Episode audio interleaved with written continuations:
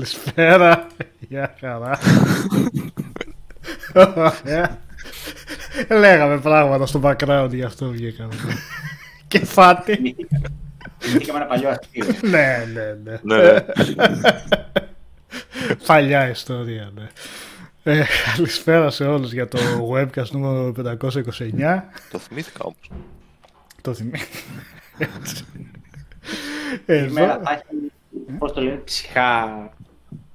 Δεν, δεν έχει κανένα αφιέρωμα για νορβηγική μυθολογία. Σήμερα θα έχει Όχι, ρε, ψυχά- όχι. ρε. ψυχανάλυση. full. Βγάλετε τα, βγάλε τα όλα από μέσα σας. Ναι. τα σοψυχά σας. Ε, ρε γάμο. Έτσι. Τι γελάτε, μας βλέπετε, λέει ο δαίμονας. Αυτό, αντιστρέψαμε. Ναι. Ε, Σήμερα θα μιλήσουμε για το πώς η ζωή είναι μια ατελείωτη φάρσα και τέτοια πράγματα που λες στον εαυτό σου. Όχ, όχ, όχ, νάτος.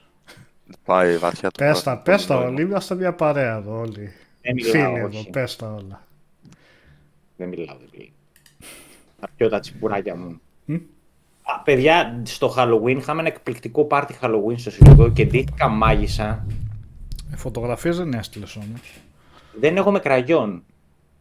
Γι' αυτό έχω περίπου φωτογραφία. Είναι πριν βάλω το κραγιόν. Γι' αυτό και είμαι ξυρισμένος. Δεν θα είχα λόγο να ξυριστώ αλλιώς. Θα ξέρεις. Έτσι. Θα σε στείλω στο Discord. Αλλά ναι, δεν είναι σε όλο του το glory. Αυτό είναι το κακό. Συνεχίστε να μιλάτε. Όχι, Δεν μας ε, παρουσιάζει. να στείλεις στο Discord για να τη βγάλεις στον αέρα ή για δικιά μας μόνο. Δεν έχω πρόβλημα, δεν βγάλουμε. Ούτως ή άλλως είμαι τόσο, τόσο αθεράπευτα σεξι Μ, Ναι, που δεν υπάρχει πρόβλημα. Εμπενές. ορίστε. Αλλά είμαι χωρίς κραγιόν, χωρίς κολάν και χωρίς το, το witch's attire. Έτσι. Είναι απλά το. Εδώ είμαι περισσότερο σαν τέτοιο, πώς το λένε. Ντύθηκε συγκεκριμένη μάγισσα ή... Άμα ήθελα να χαλάσω το κέφι του κόσμου, γιατί ήμουν DJ. Μμ.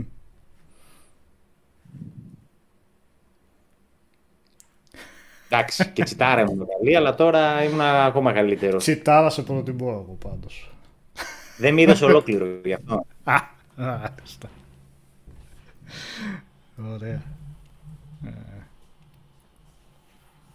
Πείτε, πείτε εσείς. Όχι. Νεκρός Εγώ δεν κόσμος. τήθηκα τίποτα, ρε φίλε.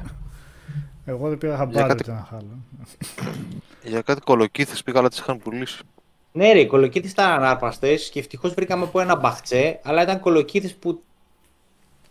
Λες και αυτός που τις είχε μεγαλώσει είχε κάνει και κάτι μαζί τους, ρε παιδί μου. Ήταν κάτι τέτοια πράγματα παραμορφωμένα. Ήταν προϊόν αιμομηξία αυτές. Δεν ήταν κανονικές κολοκύθες, αλλά.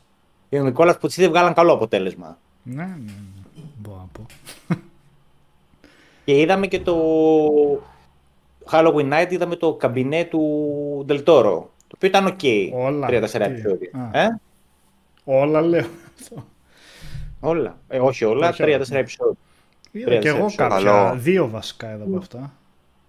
Τα πρώτα δύο, το πρώτο με το Lot 36, με την Το αποθήκη πρώτο εκεί.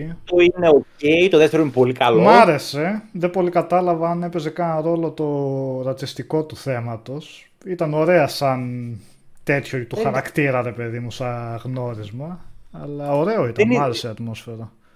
Ήταν, πώς το λένε, ρατσιστής, όχι με λόγο, αλλά καταλάβαινες από πού προερχόταν όλο αυτό που τον είχε Ναι, πιάσει.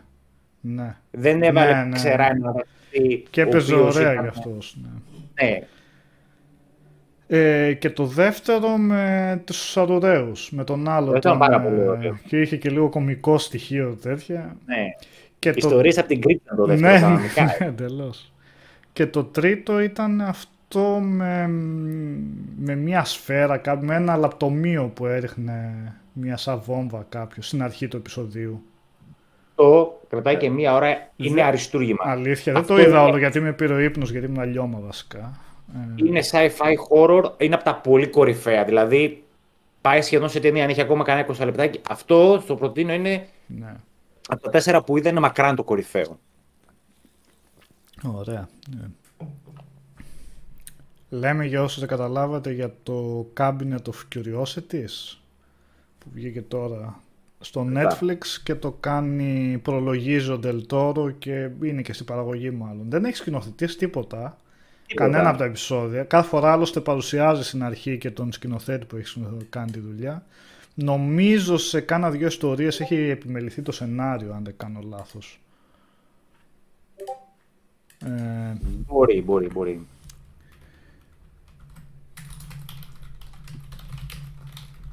Να τα δούμε λοιπόν. Μμ. Ε, ναι, τι. Α. Ε, Εδώ ξέρω ότι έφτιαξε Έλληνας. Οκ. Α, ο Κοσμάτος, ναι. Πάνος Κοσμάτος. Που είχε κάνει το... Ε, πες το. Με τον Νίκολας Κέιτζ. Mm. Πώς το λέγανε, να δεις. Ε, με περίεργα χρώματα που ήταν κάπως σαν φάνταση και όλα σε ένα... Τέλος πάντων, ναι.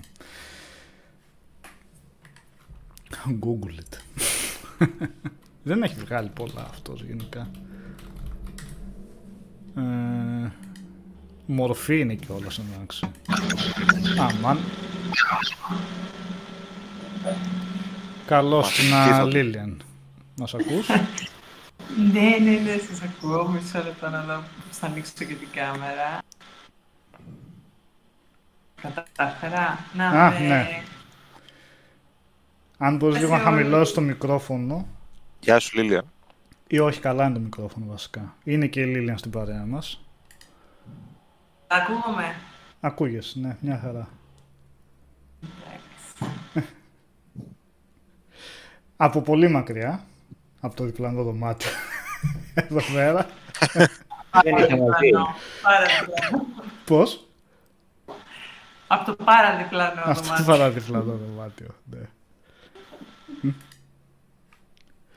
Ε, γιατί σήμερα θα κάνουμε, όπως είχαμε πει, και αφιέρωμα στην νορβηγική μυθολογία ε, και η Λίλιαν έχει γενικά... Πες μας τι έχεις. Της αρέσουν αυτές τις θεματικές. Ναι, πολύ, πολύ. Βλέπω και τις φωτογραφίες που έχει βάλει ο Νίκος και είναι φανταστικές. Όντως δείχθηκε. Εντάξει, το δεξί make-up που βλέπετε πήρε κανένα τετράωρο, να ξέρετε. Δεν το... Μπορείς να τη μοιραστείς αυτή, δεν υπάρχει πρόβλημα, ναι, Νικόλα. Καλά, ναι. ναι, εντάξει. Το δεξί make-up πήρε πραγματικά... Ποιο είναι το δεξί, με το μεγάλο καπέλο; Αυτό που έχει καλό μακιγιάζ. Για μισό λεπτό. Oh, πολύ ωραίες είναι. Τι έχεις δει όμως. Ρούχα. Τι; Τι; Ρούχα. Ε, ναι, αφού κρατάω και boomstick. Λοιπόν, άτικη φωτογραφία. Ορίστε.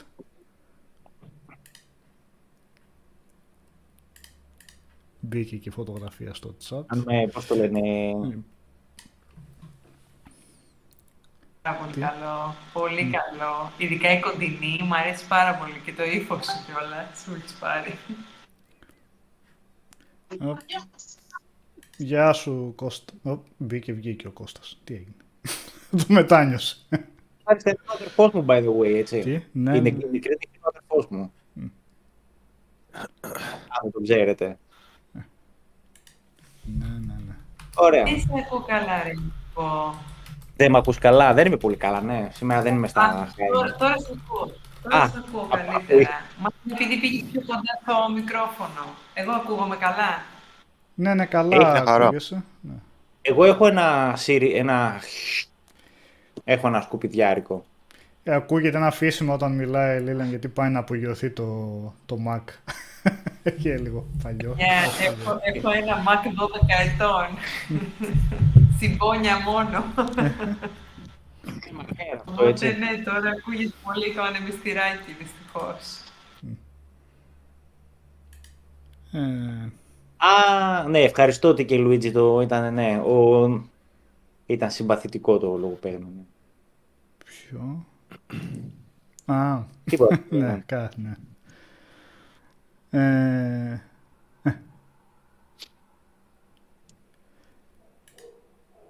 Εκτός αν προσπαθήσεις να έρθουμε να το κάνουμε λίγο για να έρθεις από εδώ να είμαστε στο ίδιο δωμάτιο.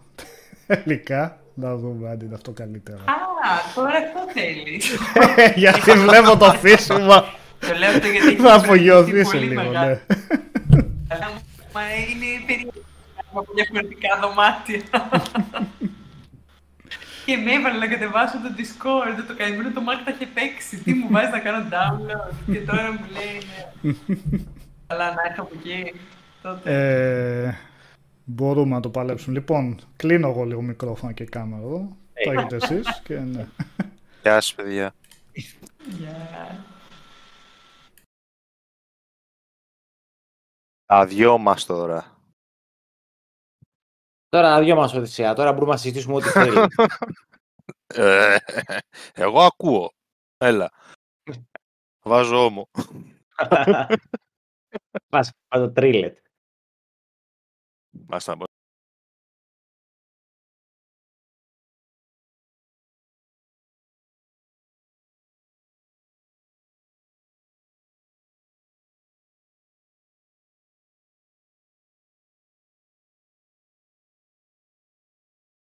Πες με αυτό το... Δεν μας ακούει. Δεν μας ακούνε λένε. Ε, μιλάμε, τι να κάνουμε, τα κλείσει ο Νικόλας όλα. Όλα. Παίξαμε νοήματα, ρε παιδί μου. Α, τώρα λέει ακούγεστε. Κρίμα πάλι γιατί Α. χάβουμε τον Νικόλα. Και λέγαμε τι άχρηστος είναι αυτός και τέτοια. Τι έλεγε; Εσύ από σκανδιναβική μυθολογία πώς είσαι Όντι;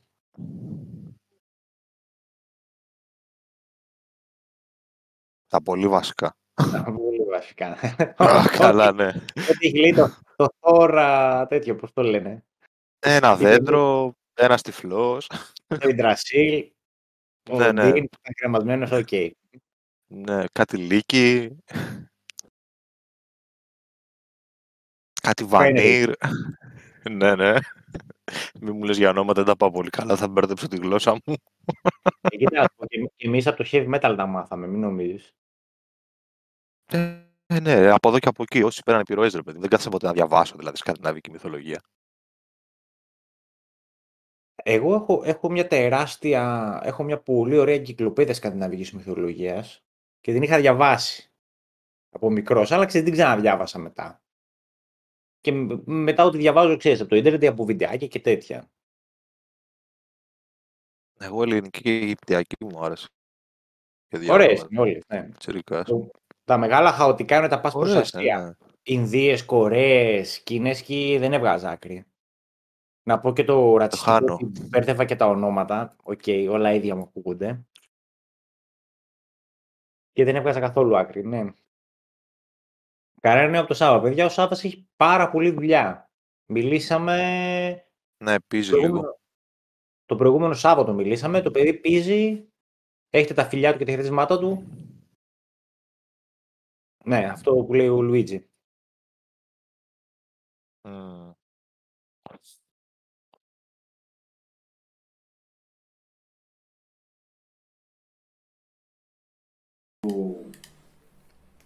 Ότι για να βγάλεις δικό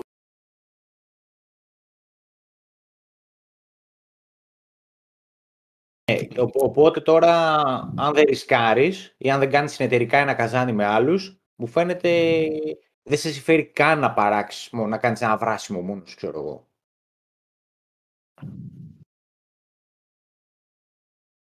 Να κάνεις ένα βράσιμο πει για ποιο λόγο, για ιδέα χρήση φαντάζομαι, έτσι, για να Ε, έχεις για ναι, το παιδί μου, χειμώνα. ναι, να βγάλεις, ξέρω εγώ, 15 λίτρα τσίπουρο να πιείς για όλο το χειμώνα. Κάτι τώρα για να, για να πάρεις, για Μας- να πάρεις άδεια για το καζάνι είναι, για να αγοράσεις καζάνι είναι από τα δύο είναι. Επανήλθαμε εμείς, δεν ξέρω αν μας ακούτε. Ελπίζω να μην έχει έκο πολύ όταν μιλάτε εσείς. Βασικά θα μας πούν τα παιδιά Όπου λέει μας είμαστε. ακούνε. Μ; Πάνω στην ώρα για τα τσίπουρα. Νάτος, ναι. Βάλανε ένα καπέλο ρε εσύ. Α, τι ωραίοι ρε. Τι, τι κουκλιά. Τι κουκλιά. Πόσο σας χαίρομαι. Πόσο σας χαίρομαι. Ωραία, καλύτερα δεν είμαστε εδώ από κοντά. Από το να είμαι εγώ Ε, εκεί μα. μέσα και εσύ εδώ. Ορίστε. Αυτά. Και το παιδί το κοιμήσαμε μέσα. Ελπίζω να μην θα μιλάμε σιγά για να μην το ξυπνήσουμε, να ξέρετε. Πιο κοντά στο μικρόφωνο. Πιο κοντά στο μικρόφωνο. Όχι, συγγνώμη.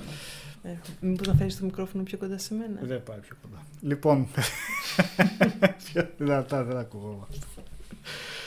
Ε, θα μας πείτε λίγο παιδιά που ακούτε, sorry, λίγο τεστ με τον ήχο κάναμε και αυτά. Ε, τελευταία στιγμή το αλλάξαμε αυτό, οπότε θα μας πείτε πώς ακουγόμαστε όλοι, αν ακουγόμαστε καλά. Εγώ βλέπω ένα ωραίο σχόλιο από τον TK Luigi. Βλέπεις, τα Χριστούγεννα πρέπει να μου έχεις πάρει καινούριο λάπτοπ. Τσακ, για μένα δουλεύει ο Λουίτζι. Γεια σου ρε Λουίτζι. Για να κλείσω τα σχόλια εδώ πέρα.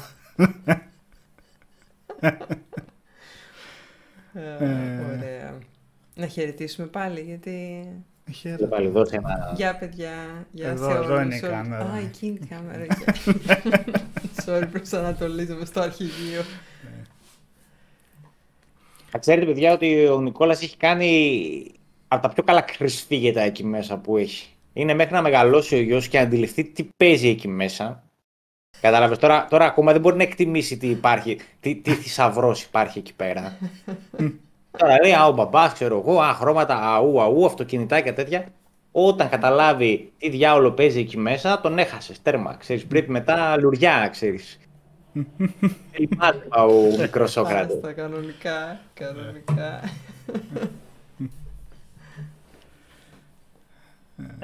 Λέει, κάνει ακολουθεί Μπανχάμερ, πολύ ωραία. Θέλετε να ξεκινήσουμε και από πού τις πιάνεις κάτι τέτοιε κουβέντες; Έχετε σκεφτεί πώς θα την προλογίσουμε αυτή την κουβέντα, κυρία Αρχαιολόγησα. Α, όχι. Εδώ ο κύριος Μακόγλου που έχει κάνει όλη τη δουλειά. Ε, ναι. Εγώ καταρχήν να δηλώσω ότι είμαι άσχετη από σκανδιναβική μυθολογία. Είμαι εδώ πιο πολύ για να κάνω ερωτήσεις και επειδή μου θυμίζει διάφορα άλλα πράγματα που ξέρω από ελληνική και ινδική μυθολογία. Οπότε πιο πολύ είμαι εδώ για συγκρίσεις και για κουβέντα. Από νορβηγική δεν ξέρω σχεδόν τίποτα. Πολύ πολύ πολύ βασικά πράγματα. Γι' αυτό τώρα θα παίξουμε τον God of War από την αρχή ως το τέλος και τα δύο. Μαζί. Ναι. Αυτό με τον κράτο, ε. Αυτό με τον κράτος. Ναι. Που τον λένε Kratos. Kratos. Kratos. Ε, ναι, και επειδή πλησιάζει εννοείται η κυκλοφορία του God of War, βγαίνει 9 Νοεμβρίου, ναι, 9 Νοεμβρίου Σωστά, Οδυσσέα. Πρέπει να μετράς και τις μέρες. Σωστά, Νικόλα. ε, Αν έρθει στην ώρα του. Πώς; Αν έρθει physical στην ώρα της. Να, αλλιώς ψηφιακά Γιατί πήραμε και δισκάκι τρομάρα μα. Έτσι, ναι. Ε, οπότε, ναι, πιστεύω ότι, θα, ότι έχει ενδιαφέρον να δούμε και το τη βασική πηγή έμπνευσης ε, πίσω από, το, από, τα, από τα δύο παιχνίδια βασικά. Το God of War του 18 και το Ragnarok που βγαίνει τώρα. Ε, για όποιον θέλει βέβαια υπάρχει το πλήρες αφιέρωμα και στη σελίδα ε, και σε μορφή PDF όποιος θέλει να το διαβάσει αλλά είπαμε έτσι εδώ και μέσω του webcast και μια που πλησιάζει και ο καιρός του God of War να κάνουμε έτσι μια συζήτηση ε, γύρω από αυτό το θέμα. Ε... Τι άλλο, μόνο εμείς δεν έχουμε ατμιστήρι βλέπω εδώ πέρα. Τι γίνεται; Πρέπει να... Αφήνω να, να βράσουμε κανένα αυγό να χνίσει.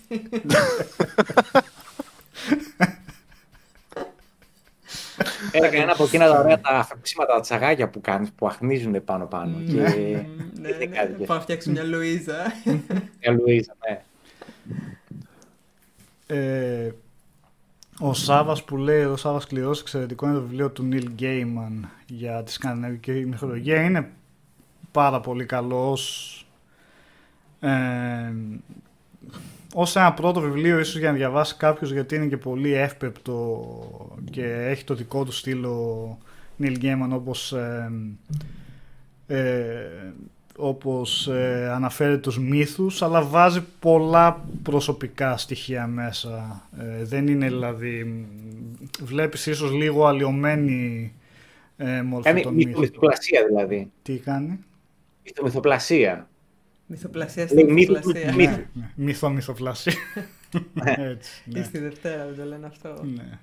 Ε, ναι, ο Νίλ Γκέιμαν εντάξει είναι φοβερός ε, συγγραφέας. Οπότε δεν περιμένω ότι θα έχει γράψει ένα αυστηρό έτσι, ναι. ακαδημαϊκό εγχειρίδιο για την σκανδιναβική ναι. μυθολογία. Είναι σε πολλούς μύθους δηλαδή που βάζει, καλύπτει τα, κοινά, τα, τα κενά που έχουν με δικές του πληροφορίες που δεν υπάρχουν στους αρχικούς μύθους. Οπότε όταν το διαβάζεις, δεν ξέρεις τι, τι ίσχυε όντως, τι είχε γραφτεί όντως και τι είναι δικό του.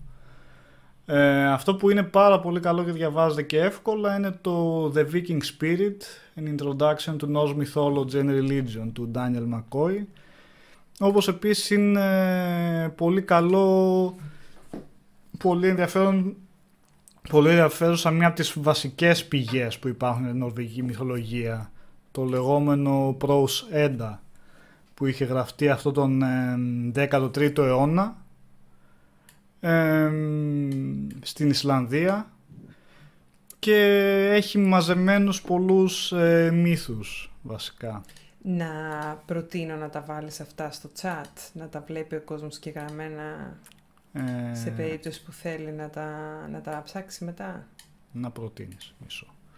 Οπότε είναι το προς έντα για όποιον βλέπει το chat. Και... Και Sorry, εγώ βλέπω και τα σχόλια άλλο εδώ. Βιβλίο είπες πριν. Και το άλλο, ναι, όπως είπαμε, το The Viking's Spirit. Sorry, ακούγονται και τα πλήκτρα τώρα. Uh, an introduction και λοιπά και λοιπά, το γράψω όλο. Daniel McCoy. Γελάω εγώ με τον Μάρκο τώρα. Ο Μάρκος λέει: Χαμηλώσει το φωτισμό λίγο, φαίνεται σαν την καλάτη. Όταν εμφανίζει στον Γκάνταλ. Αυτό είναι το φωτισμός. Αυτό επειδή έχω ανοιγμένα ναι, διάφορα αρχεία του υπολογιστή. Όλες οι οθόνες είναι τέρμα στο brightness. Μήπως να κατεβάσουμε λίγο τη φωτεινότητα και εμένα με ενοχλεί. Ε, εντάξει. Ναι. Εντάξει, ωραία. Τώρα, τελευταίες ρυθμίσεις, παιδιά, και αρχίζουμε κανονικά. Ώρες. Ναι, ρε, παιδιά, συγγνώμη. Το είχαμε κανονίσει ότι θα το κάναμε εξ αποστάσεως. Τώρα, τώρα. εξ αποστάσεως. Στα 10 μέτρα απόσταση. Ε, γενικά λοιπόν στο, στη, για, αν θέλει να διαβάσει κάποιος για τη σκανδιναβική ε, μυθολογία δεν υπάρχουν πολλές πηγές γιατί ήταν μια μια λατρεία, λατρευόταν βασικά η σκανδιναβική μυθολογία στη Δανία, Σουηδία, Ισλανδία, Νορβηγία, εκεί πέρα, ε, βορειοδυτικά στην Ευρώπη. Και τον καιρό που λατρευόταν κυρίως στην εποχή των Viking, δηλαδή 8ο με 10ο αιώνα, ε, δεν, δεν τα καταγράφαν, δεν υπήρχε καθόλου καταγραφή των μύθων. Ήταν μόνο από στόμα σε στόμα. Και διάφορες ρουνικές επιγραφές που σώζονται είναι απλά επιγραφές. Δηλαδή θα δεις ένα όνομα εκεί, ένα όνομα παραπέρα, δεν βγαίνει κάποιο, κάποια πληροφορία έτσι για τους ίδιους τους μύθους μέσα από αυτό. Αυτό που μου έλεγες τις προάλλες όταν ε, πρώτη φορά μου έδειξε το αφιέρωμα, μου εξήγησε γιατί η σκανδιναβική γραφή για τους ρούνους, ότι δεν τους χρησιμοποιούσαν στην καθημερινότητά τους. Και το, τα είχαν μόνο για μαγικό, μαγικό, μαγικό ναι. θρησκευτικούς ε, λόγους. Ναι. Οπότε ναι, mm. ακριβώς. Οπότε δεν, ε, δεν έχουμε γραπτά κείμενα από εκείνη την ε, περίοδο. Ναι, αυτά γράφτηκαν αρκετά αργότερα, κάτω 13ο αιώνα άρχισαν να καταγράφονται, 11ο με 14ο αιώνα και οι διάφορες πηγές είναι καταρχήν τα λεγόμενα Skaldic Poetry, το οποίο Scalding είναι, Scald σημαίνει ήταν αρχαία νορβηγικά για τη ποίηση, όπου γράφανε διάφοροι ε... Θα το βάλω στο chat. Όχι, ε, γράφανε διάφοροι ποίηματα, είχαν διάφοροι βασιλιάδες ας πούμε στο χώρο τους εκεί πέρα ποιητές και τους γράφανε ποίηματα για να τους ξυπνούν και μέσα από τα ποίηματα αυτά συχνά βάζανε και κομμάτια από τους μύθους. Οπότε υπάρχουν κάποιες σκόρπιες πληροφορίες από τους μύθους μέσα, μέσα σε αυτά τα ποίηματα που κάποια στιγμή καταγράφτηκαν ε, και από εκεί πέρα οι δύο βασικότερες πηγές είναι το λεγόμενο Poetic Edda όπου εκεί υπήρχε κάποια στιγμή στο 13ο αιώνα έγινε μια συνολική καταγραφή ε, των ποιημάτων από άγνωστο συντάκτη. Και αυτά τα ποίηματα είχαν στην ολότητά τους τους μύθους. Και από εκεί πέρα υπάρχει και το Prose Edda που είναι κανονικά γραμμένο σαν ε, σε πεζό λόγο, σε πεζό λόγο. Ε, γράφηκε από τον ε, Σνόρι Στούρλουνσον λεγόταν ένας Ισλανδός ε, και αυτός βασιλιάς ήταν και το κατέγραψε. Και αυτός γράφει με αρκετή λεπτομέρεια διάφορους ε, μύθους. Και είναι μια βασικά και από όπου διάβασα δεν γίνεται να μελετήσω οποιοδήποτε σκανδιναβική μυθολογία χωρίς να πάει σε αυτό γιατί αυτό είναι το πιο βασικό κομμάτι που περιέχει πάρα πολλά στοιχεία για τη μυθολογία.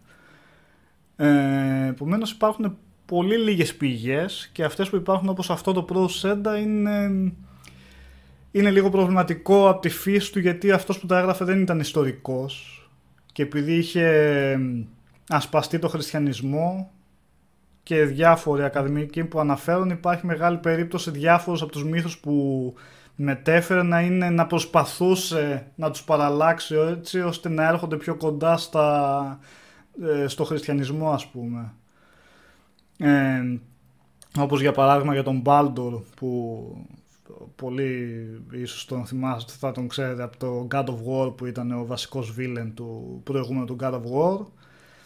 Ε, στη μυθολογία παρουσιάζεται αρκετά διαφορετικά σε σχέση με το παιχνίδι ως ένας πολύ ενάρετος άνθρωπος, τον αγαπούσαν οι πάντες και πολλοί πιστεύουν ότι επειδή δεν υπάρχει από άλλες πηγές, δεν επαληθεύεται σαν χαρακτήρας ότι ήταν αυτός, ε, ότι προσπαθούσε να τον παρομοιάσει, να τον φέρει πιο κοντά στον, ε, στον Ιησού ας πούμε. Επειδή ήταν και μια τραγική φιγούρα ας πούμε που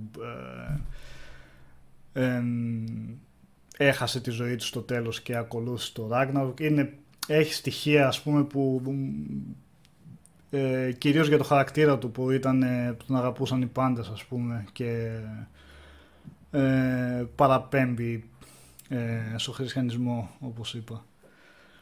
Ε, επομένως όσα γράφονται εκεί πέρα ναι μεν είναι πολύ πιο κοντά εννοείται στην εποχή, στην εποχή της λατρείας ε, αυτού του μύθου αλλά πάλι απέχει κάποιους αιώνες οπότε καλός ή κακός αυτή η πηγή που έχουμε δεν είναι και σίγουρο ότι ήταν η πιο, πιο έγκυρη. Είναι ενδιαφέρον πάντως ότι αν και έχουμε τόσες λίγες πηγές είναι δυσανάλογο με το πόσο δημοφιλής έχει γίνει η σκανδιναβική μυθολογία. Από το pop culture, από λογοτεχνία, από ταινίες, games, ας πούμε, όλο αυτό. Είναι πολύ δυσανάλογο. Αν σκεφτείτε ότι έχουμε, ας πούμε, μόνο πώς, τρεις πηγές, είπες. Αυτό είναι. Οι οποίες φαντάζομαι mm. θα είναι και αποσπασματικές, αποκλείται να σώζονται από την ναι, αρχή ναι. έως το τέλος. Έχουν προβλήματα αυτά, είναι χριστιανικοποιημένες. Παρ' όλα mm. αυτά έχουν ξυπνήσει πάρα, πάρα πολύ τη φαντασία των πιο σύγχρονων ανθρώπων.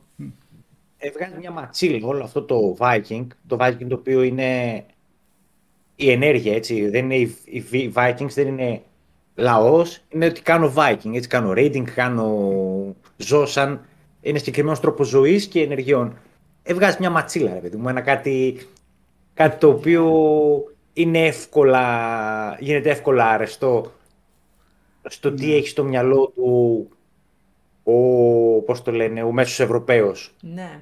το οποίο, εύκολα Είναι ενδιαφέρον αυτό που λες τώρα, Νίκο, για τη ματσίλα που πάει με τους Βίκινγκ μαζί. Ε, αυτό όμως που βλέπουμε τώρα είναι, διάβαζα μία έρευνα ε, αρχαιολογική που έλεγε ότι πολλοί από τους πολεμιστές ε, που βλέπουμε, ξέρω εγώ, στο στάφος τους σκεφτά και έκανα πολεμιστές, είναι κατά βάση γυναίκες. Και τώρα που έχουμε πιο σύγχρονες μεθόδους και μπορούμε να κάνουμε αναλύσεις ας πούμε στα οστά και DNA και τα πάντα ξέρω εγώ, βλέπουμε ότι πολλούς πολεμιστές ήταν κατά βάση πολεμίστριες. Οπότε αρχίζει λίγο και ε, απομυθοποιείται και αυτή η ματσίλα και πιστεύω ότι όλο αυτό το μάτσο έχει έρθει πολύ από το pop culture παρά από πραγματικά γεγονότα ας πούμε και, και τέτοια και δεδομένα. Πολύ, ναι, έχει ενδιαφέρον πιστεύω. Ε, για να το πιάσουμε από κάπου. Εντάξει, τώρα εγώ ούτε έρευνα έχω κάνει ούτε τίποτα. Ρωτώντας τον Νικόλα και αντανακλώντας και στη Λίλιαν δηλαδή.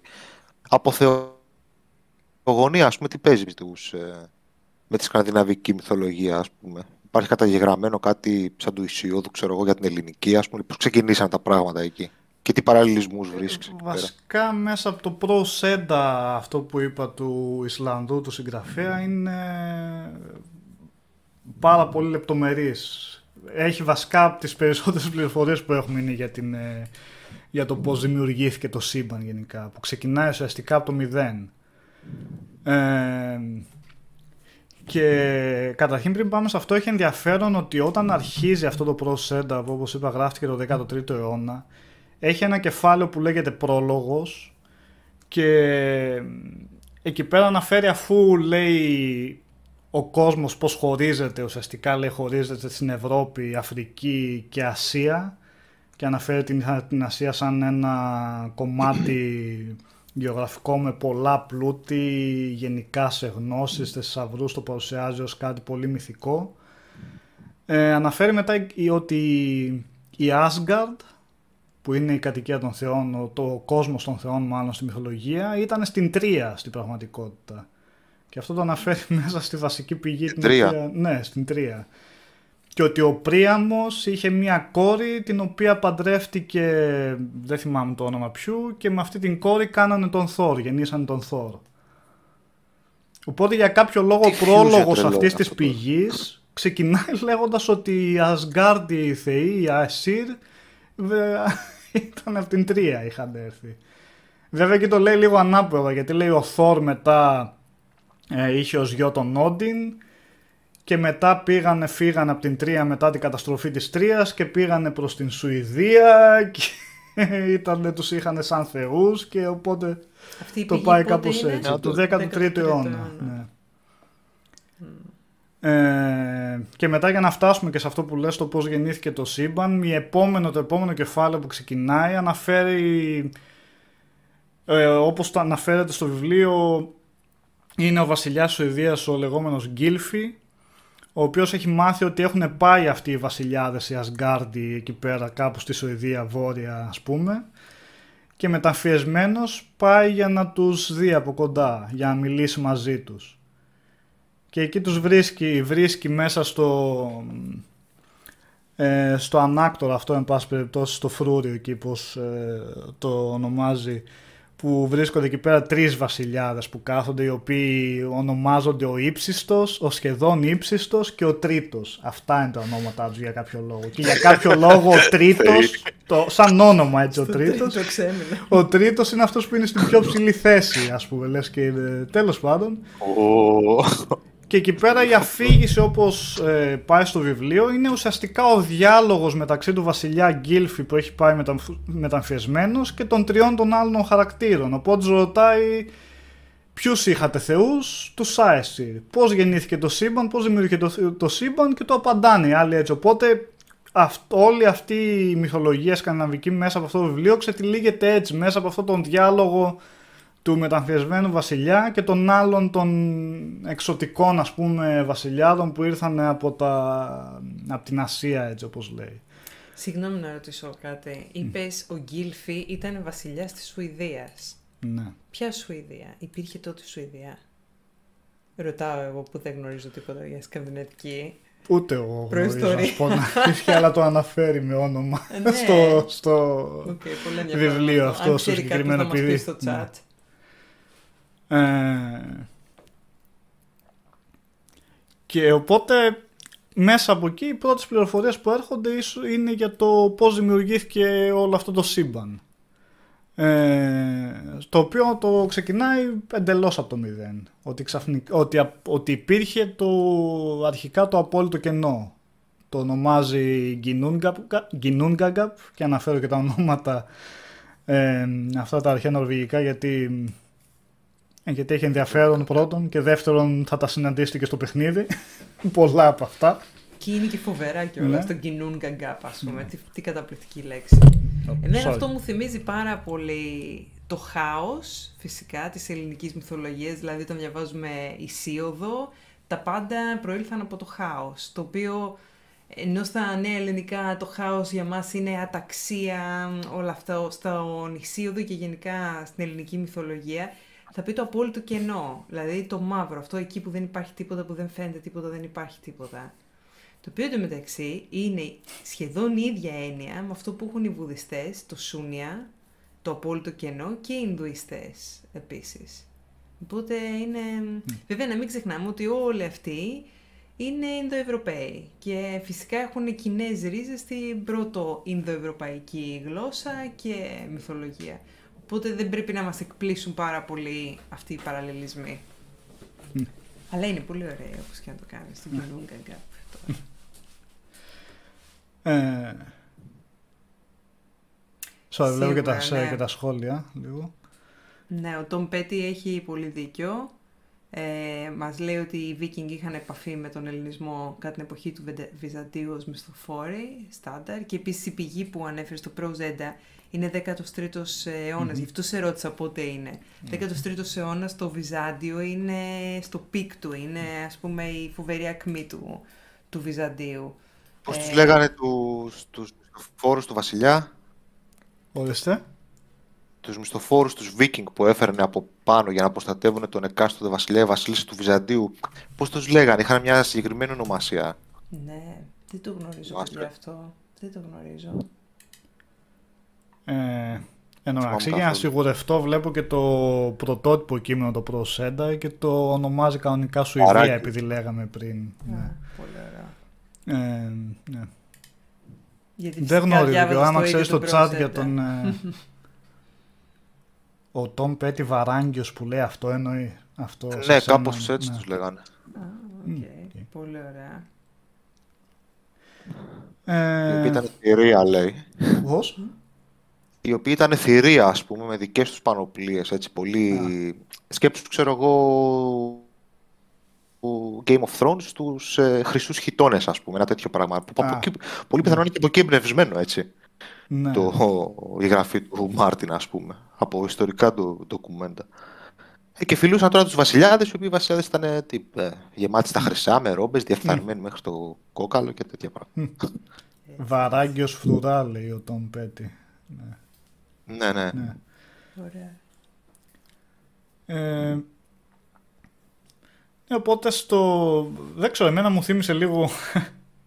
Κάνει παραλληλισμό με το Big Bang τώρα, ας πούμε αυτό. Δηλαδή, από το τίποτα ξαφνικά άρχισαν να δημιουργούνται ε, πράγματα. Υπήρχαν... ε, υπήρχε ο λεγόμενος ο Νίλφχάιμ, ο κόσμος της Ομίχλης, ε, στα βόρεια του στα βόρεια του Γκινούγκαγκαπ, ε, ο οποίος ήταν ένας παγωμένος κόσμος ε, με 11, δηλητηριό, 11 δηλητηριώδη ποτάμια ε, όπως αναφέρει και στα νότια του Γκινούγκαγκαπ υπήρχε ο Μούσπελ ο οποίος ήταν ο κόσμος φωτιάς τα δύο αντίθετα στοιχεία από Η το βόρειο- Moonspell.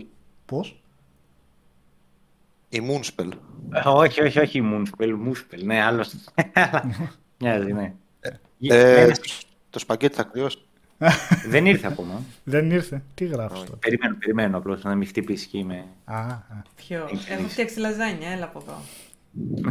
παρήγγειλε Τι κάνω; Ε, θα, θα- θα πηγαίνουμε, ξέρεις, αργά σαν τον Garfield και θα σερνόμαστε. Ναι. Λαζάκι. έτσι ναι.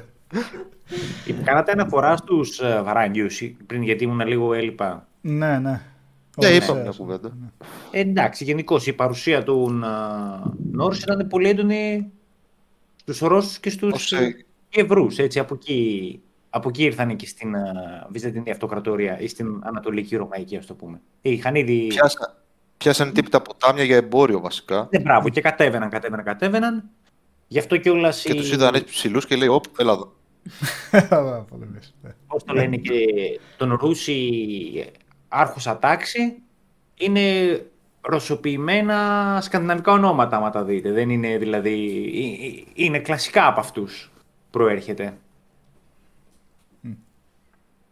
True Και that. βέβαια, να μην ξεχνάμε κιόλας ότι οι Βίκινγκ είχα- είναι και οι πρώτοι που, έχουν, που φτάσαν στην Αμερική έτσι, και στον Καναδά. Τα Κάνανε με τα το, καριτό. το απίστευτο ταξίδι, ας πούμε, το υπερατλαντικό με τα, με τα σκάφη που είχαν τότε, με την τεχνολογία που είχαν τότε. Και έχουν βρεθεί, ας πούμε, αρχαιολογικές θέσεις στο, στο Newfoundland του, του Καναδά και α, άλλη μία είναι νομίζω στην Αμερική, όπου έζησαν εκεί για δύο-τρεις αιώνες, αλλά μάλλον δεν, δεν κατάφεραν να συνεχίσουν εκεί πέρα.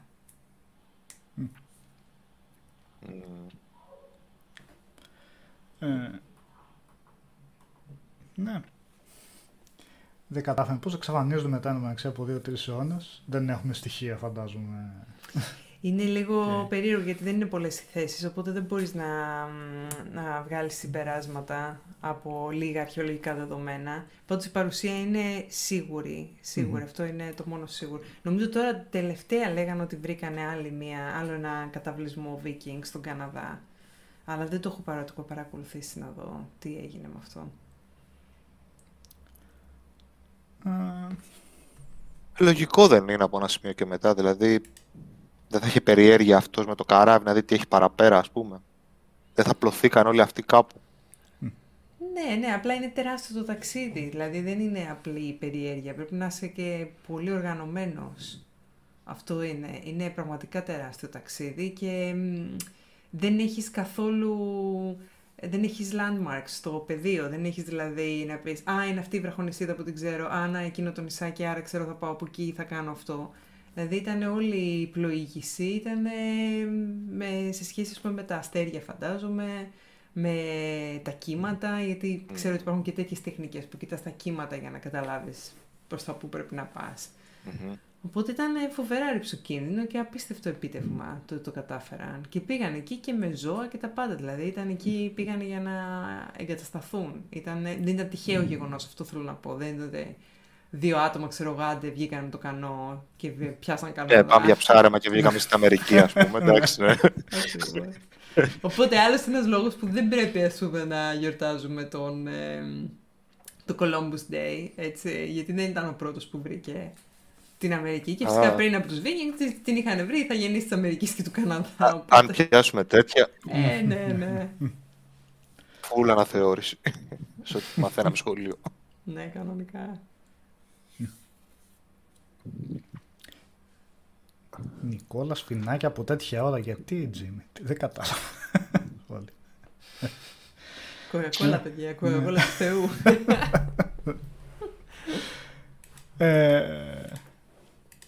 Ε, οπότε, ναι. Στο χάος είχαμε μείνει. Στο χάος. Ε... Και μετά γίνει χαοτική συζήτηση. Και μετά... Λογικό.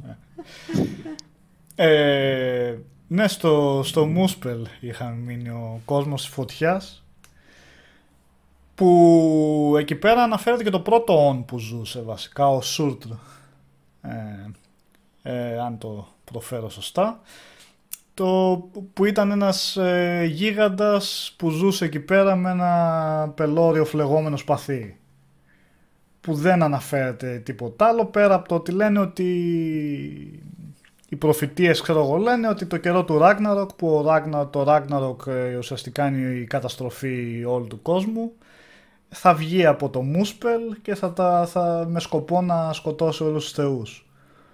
Ε, οπότε υπάρχει και αυτό το αρχαίγωνο on.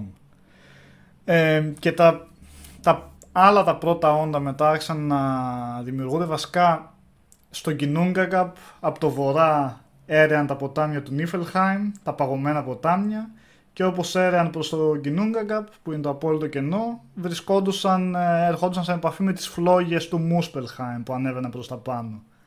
Και από αυτή τη σύγκρουση αυτών των δύο στοιχείων ε, λιώνοντας οι πάγοι βασικά που έραν εκεί πέρα δημιουργήθηκε ο Ήμυρ που είναι ένα τεράστιο όν όσο... Ένας, τερά, ναι, ένας τεράστιος γίγαντας όσο και πλανήτες, όπως γιγάντιο όν ας πούμε. Ε, παράλληλα όμως με αυτόν δημιουργήθηκε και... Πώς; Τύπου Κρόνος ας πούμε. Ναι, ναι, ναι. Τιτάνες δικοί μας ξέρω εγώ. Ε, εντελώς δηλαδή έχει πολλούς παραλληλισμούς μπορείς να κάνεις με την ελληνική μυθολογία και το πώς έγινε το σύμπαν. Ε, και παράλληλα δημιουργήθηκε και μια τεράστια γελάδα από την οποία η Αντούμλα, από την οποία, από την οποία τρεφόταν ο Ήμυρ από το γάλα της. Σαν την Αμάλθεια δηλαδή. Πολύ παρόμοιο αυτό. Ε, και από το χέρι ε, του Ήμυρ δημιουργήθηκαν, βγήκαν οι πρώτοι γίγαντες ε, και παράλληλα από το σώμα του, του Ymir βγήκανε και σαν μια πρωτόλια μορφή οι νάνοι. Γιατί αρχικά παρουσιάζονται οι νάνοι σαν, ε, σαν σκουλίκια. Ε, τα οποία πολύ αργότερα οι θεοί αποφάσισαν να τους δώσουν μορφή και να τους κάνουν τους νάνους. Ε, παράλληλα, ε, παράλληλα, ε. όπως έγλυφε τους πάγους για να τρέφεται η αγελάδα από τους πάγους τρεφόταν και όπως έγλυφε, βγήκε από εκεί μέσα ο πρώτος θεός. Ε, ο λεγόμενος Μπούρι, ο οποίος σημαίνει πατέρας και ο οποίος με μια γίγαντα έκανε τον Μπορ, που σημαίνει γιος. Ε, δεν είχαν και πολύ φαντασία αυτά τα ονόματα. Back to the basics. Ναι. Και ο Μπορ με μια άλλη γίγαντα την Μπέστλα, που σημαίνει σύζυγος, κάνανε τους Βίλι, τους θεούς Βίλι, Βε και Όντιν. Ε, τώρα το περίεργο είναι ότι καταρχήν για αυτούς τους θεούς, τους πρώτους, τον ε, Μπούρι, τον Μπόρ, δεν υπάρχει τίποτα άλλο, υπάρχει μόνο σαν αναφορά, υπάρχουν σαν αναφορά τα ονόματά τους και δεν απαντώνται πουθενά αλλού. Και τους τρεις γιους Βίλι, Βέ και Όντιν, ο Όντιν είναι το πλέον γνωστός θεός και από, τους πιο, από τις πιο ιδιαίτερες και πολύπλοκες προσωπικότητες της ε, σκανδιναμικής μυθολογίας, ενώ ο Βίλι και ο Βέ αναφέρονται σε κάποιο άλλο σημείο εδώ πέρα για την ε, δημιουργία των πρώτων ανθρώπων και σε μία άλλη εντελώς ε, αυτόνομη ιστορία όπου για διάφορους λόγους προσπάθησαν, ε, χρειάστηκε να, ε, να, να εκδιώχθηκε ο Όντιν από, την Asgard, από τον Asgard και ο Βίλι και Βέ προσπάθησαν να σφετεριστούν το θρόνο του μέχρι που επέστρεψε και τους ε, έστειλε έξω από τον Asgard και αυτή είναι η μόνη άλλη αναφορά που υπάρχει αυτούς τους δύο. Αλλά αυτό είναι ίσως ενδεικτικό του ότι μας λείπουν πολλές πληροφορίες επειδή δεν υπήρχε καταγραφή των μύθων παρά μόνο μετά από αρκετούς αιώνες από τη λατρεία αυτής της μυθολογίας. Ε, είναι πολύ πιθανό ότι λείπουν ε, πολλές ιστορίες και δεν είναι καθόλου απίθανο να μας λείπουν πολλές ιστορίες και για αυτούς τους δύο θεούς. Ναι.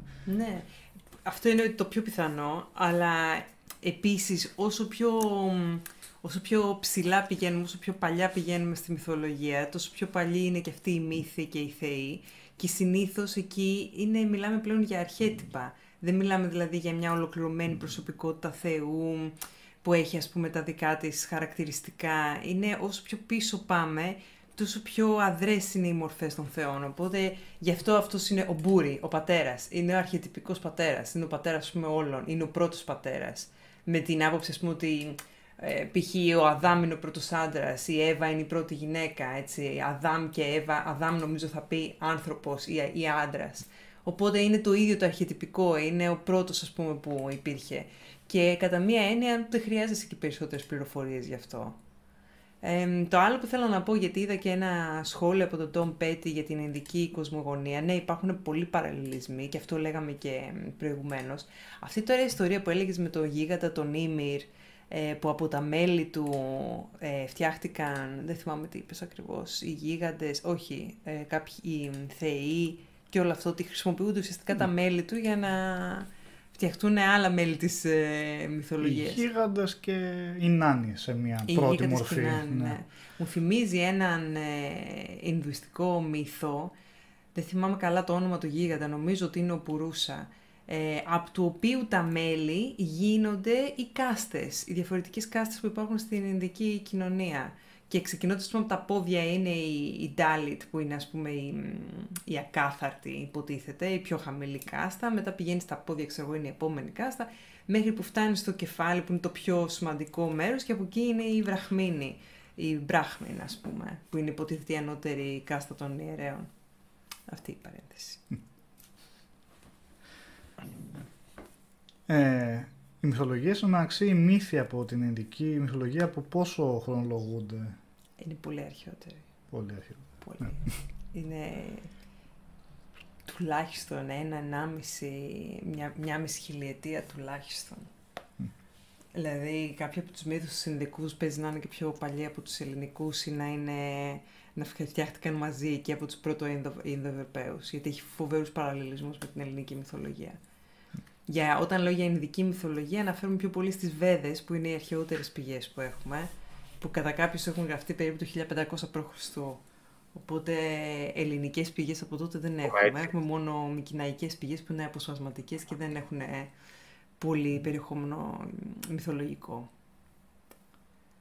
Ένας όμως από τη μυθολογία τους κάστες ακόμα είναι στην ζωή τους και είναι λίγο περίεργο αυτό και στενάχωρο σε έναν βαθμό. Αλλά OK, okay, μην το αναπτύξουμε. Είναι, είναι, είναι. Ευτυχώς αλλάζουν τα πράγματα τώρα.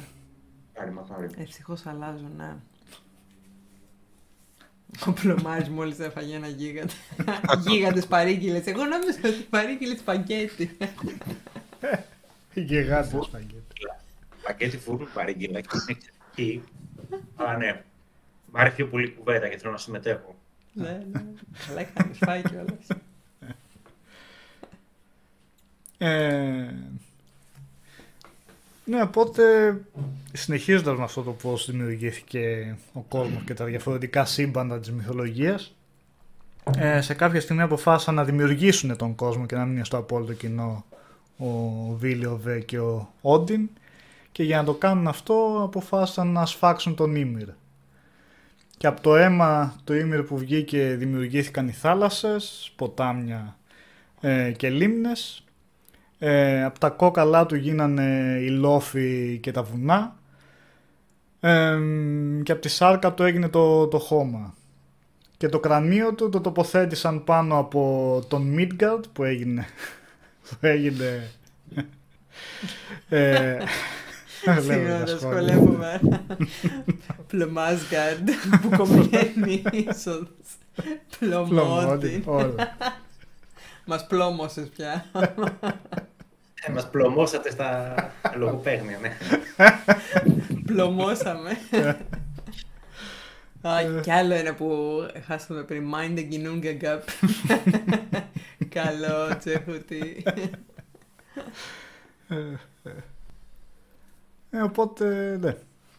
Έτσι έγινε ο κόσμος ε, μέσα από, το, από τη σφαγή του, του Ήμυρ. Ε, Καημένα Ήμυρ. Ναι. Και μετά πήρανε μάλιστα τις ε, βλεφαρίδες του Ήμυρ, γιγάντιες όπως ήταν, και με αυτές φτιάξαν ένα τείχος γύρω από τον Μίτγκαρντ ε, που είναι εκεί που κατοικούσαν οι άνθρωποι ουσιαστικά, ώστε να προστατεύονται από τους γίγαντες. Γιατί οι γίγαντες γενικότερα αναφέρονται ως, ε, συχνά αναφέρονται σε ιστορίες ως οι, ε, ως οι ορκισμένοι εχθροί των, ε, εχθροί των ε, των θεών δηλαδή. Και το, και το αντίθετο. Ναι. Για τη στοιχεία θεών τιτάνων ναι. είναι γίγαντες θεοί. Ναι. Παρεπιπτόντως το γίγαντε σαν μετάφραση που είδα από διάφορα βιβλία δεν είναι κατά ανάγκη πολύ ε, πώς το λένε, πολύ ακριβής ε, στο, στην αρχική λέξη που είναι το γιότουν γιατί το γιότουν είχε και άλλες ερμηνείες, σημαίνει και αδιφάγος, σημαίνει και διάφορα άλλα πράγματα. Για κάποιο λόγο, κάποιο λόγο σταδιακά όπως γινόντουσαν οι μεταφράσεις, ξέρω εγώ, καθιερώθηκε ότι ήταν αυτό γίγαντας. Παρόλο που οι θεοί είναι με κανονικό ανάστημα ανθρώπου και πολλοί από τους θεούς του Αεσίρ είχαν γυναίκες ε, γίγαντες, όπως είδαμε και πριν ας πούμε ε, ποια ήταν τα ζευγάρια που κατέληξαν στο τέλος να, από, από, τον, από, τους, από τα οποία οι απόγονοι ήταν στο τέλος ο Όντιν και οι λοιποί θεοί. Ε, και σε διάφορες ιστορίες κιόλας που υπάρχουν οι γίγαντες δεν φαίνεται να είναι διαφορετικοί σε ένας. Δεν είναι αυτό το κολοσιαίο τον ξέρω εγώ, δεν περιγράφονται έτσι πάντα. Και το είδαμε αυτό και στο God of War. Τσακ. Ναι. Προσέχει. Γιατί είναι η γυναίκα του κράτου, δεν είναι; Που είναι γιγάντισα, που έχει πεθάνει. Ναι. Έτσι, παιδιά, μπήκα στο δωμάτιο για δύο δευτερόλεπτα, το έπιασα, το συγκράτησα, το πέταξα, για να ξέρετε τι ξέρω και από κάτω μου, έτσι. Η βία σκηνή. ε, οπότε ναι, υπάρχει και αυτό το θέμα της μετάφρασης, αλλά ναι, πάση περιπτώσει παντού αναφέρονται ως, ως γίγαντες.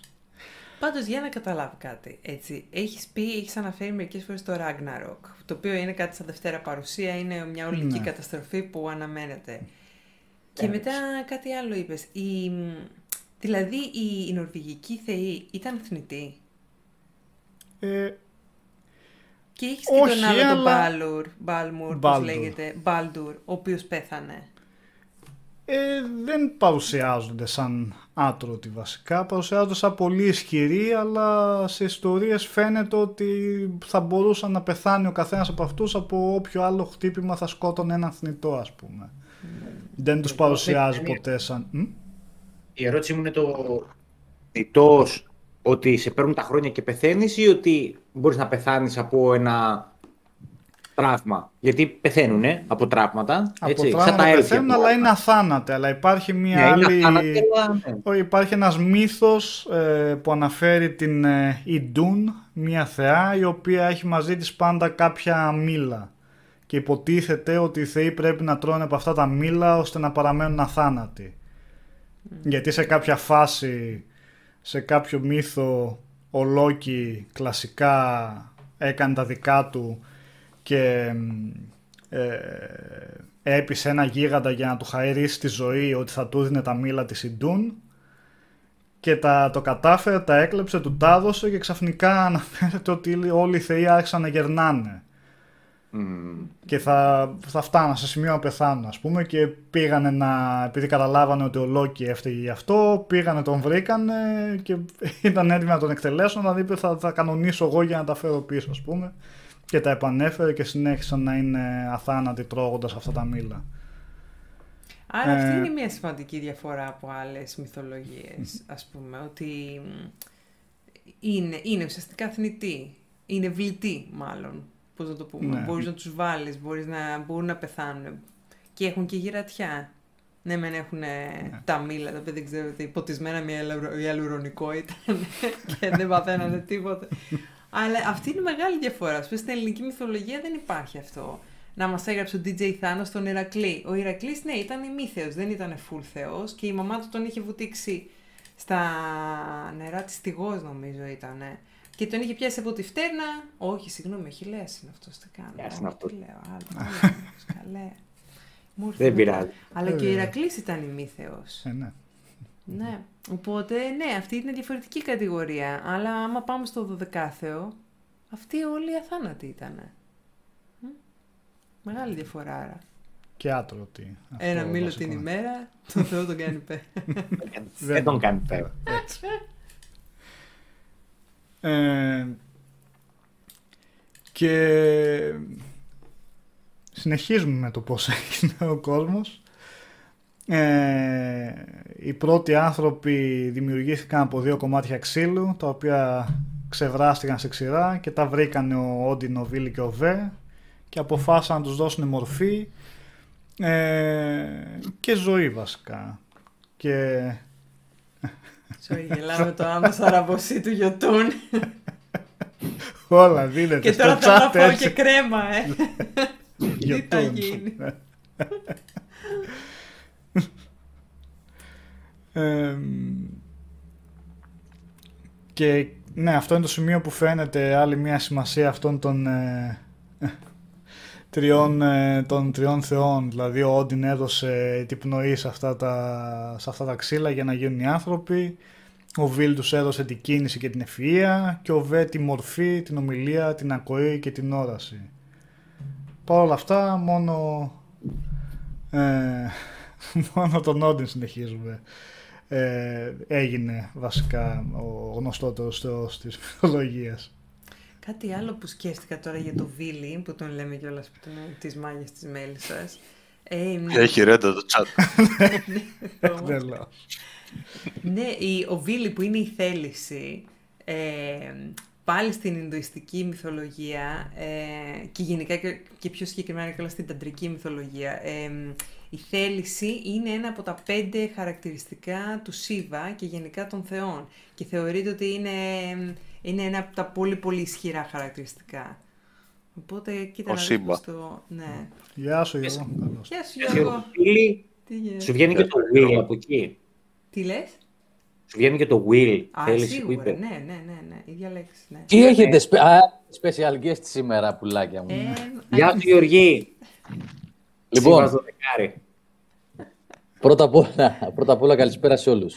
Καλησπέρα. Πρώτα απ' Ε, όλα είσαι σε λάθος, πρώτα- είσαι σε λάθος τέτοια. Ναι, μισό λεπτό. Είναι Θα πώς σας- θα- 16-9. Θα, θα Τώρα σας- καλύτερα, αυτά είναι. Ναι, τώρα- θα σας... Εγώ δεν σας βλέπω. Α, όμως. μια χαρά. Τώρα βλέπετε πλάγια. Αυτό έτσι.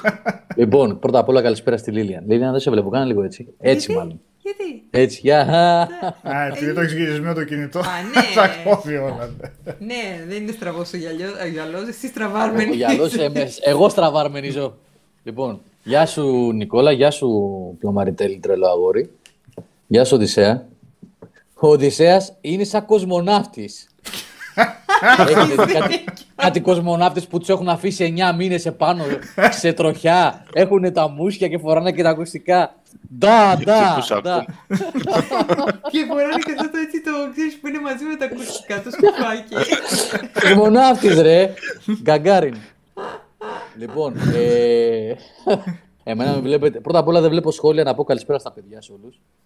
Δεν βλέπω σχόλια να μιλήσω με κανέναν γιατί ε, δεν, έχω, δεν έχω ίντερνετ στο σπίτι. Γιατί τι γελάτε τα σχόλια, βλέπετε και γελάτε; Αλλά ένα ωραίο σχόλιο. Δεν Λέγε, έμεινε λέγε. μόνο μισός, δεν έμεινε μόνο μισός ο Καλύφας, αλλά και η κάμερά του.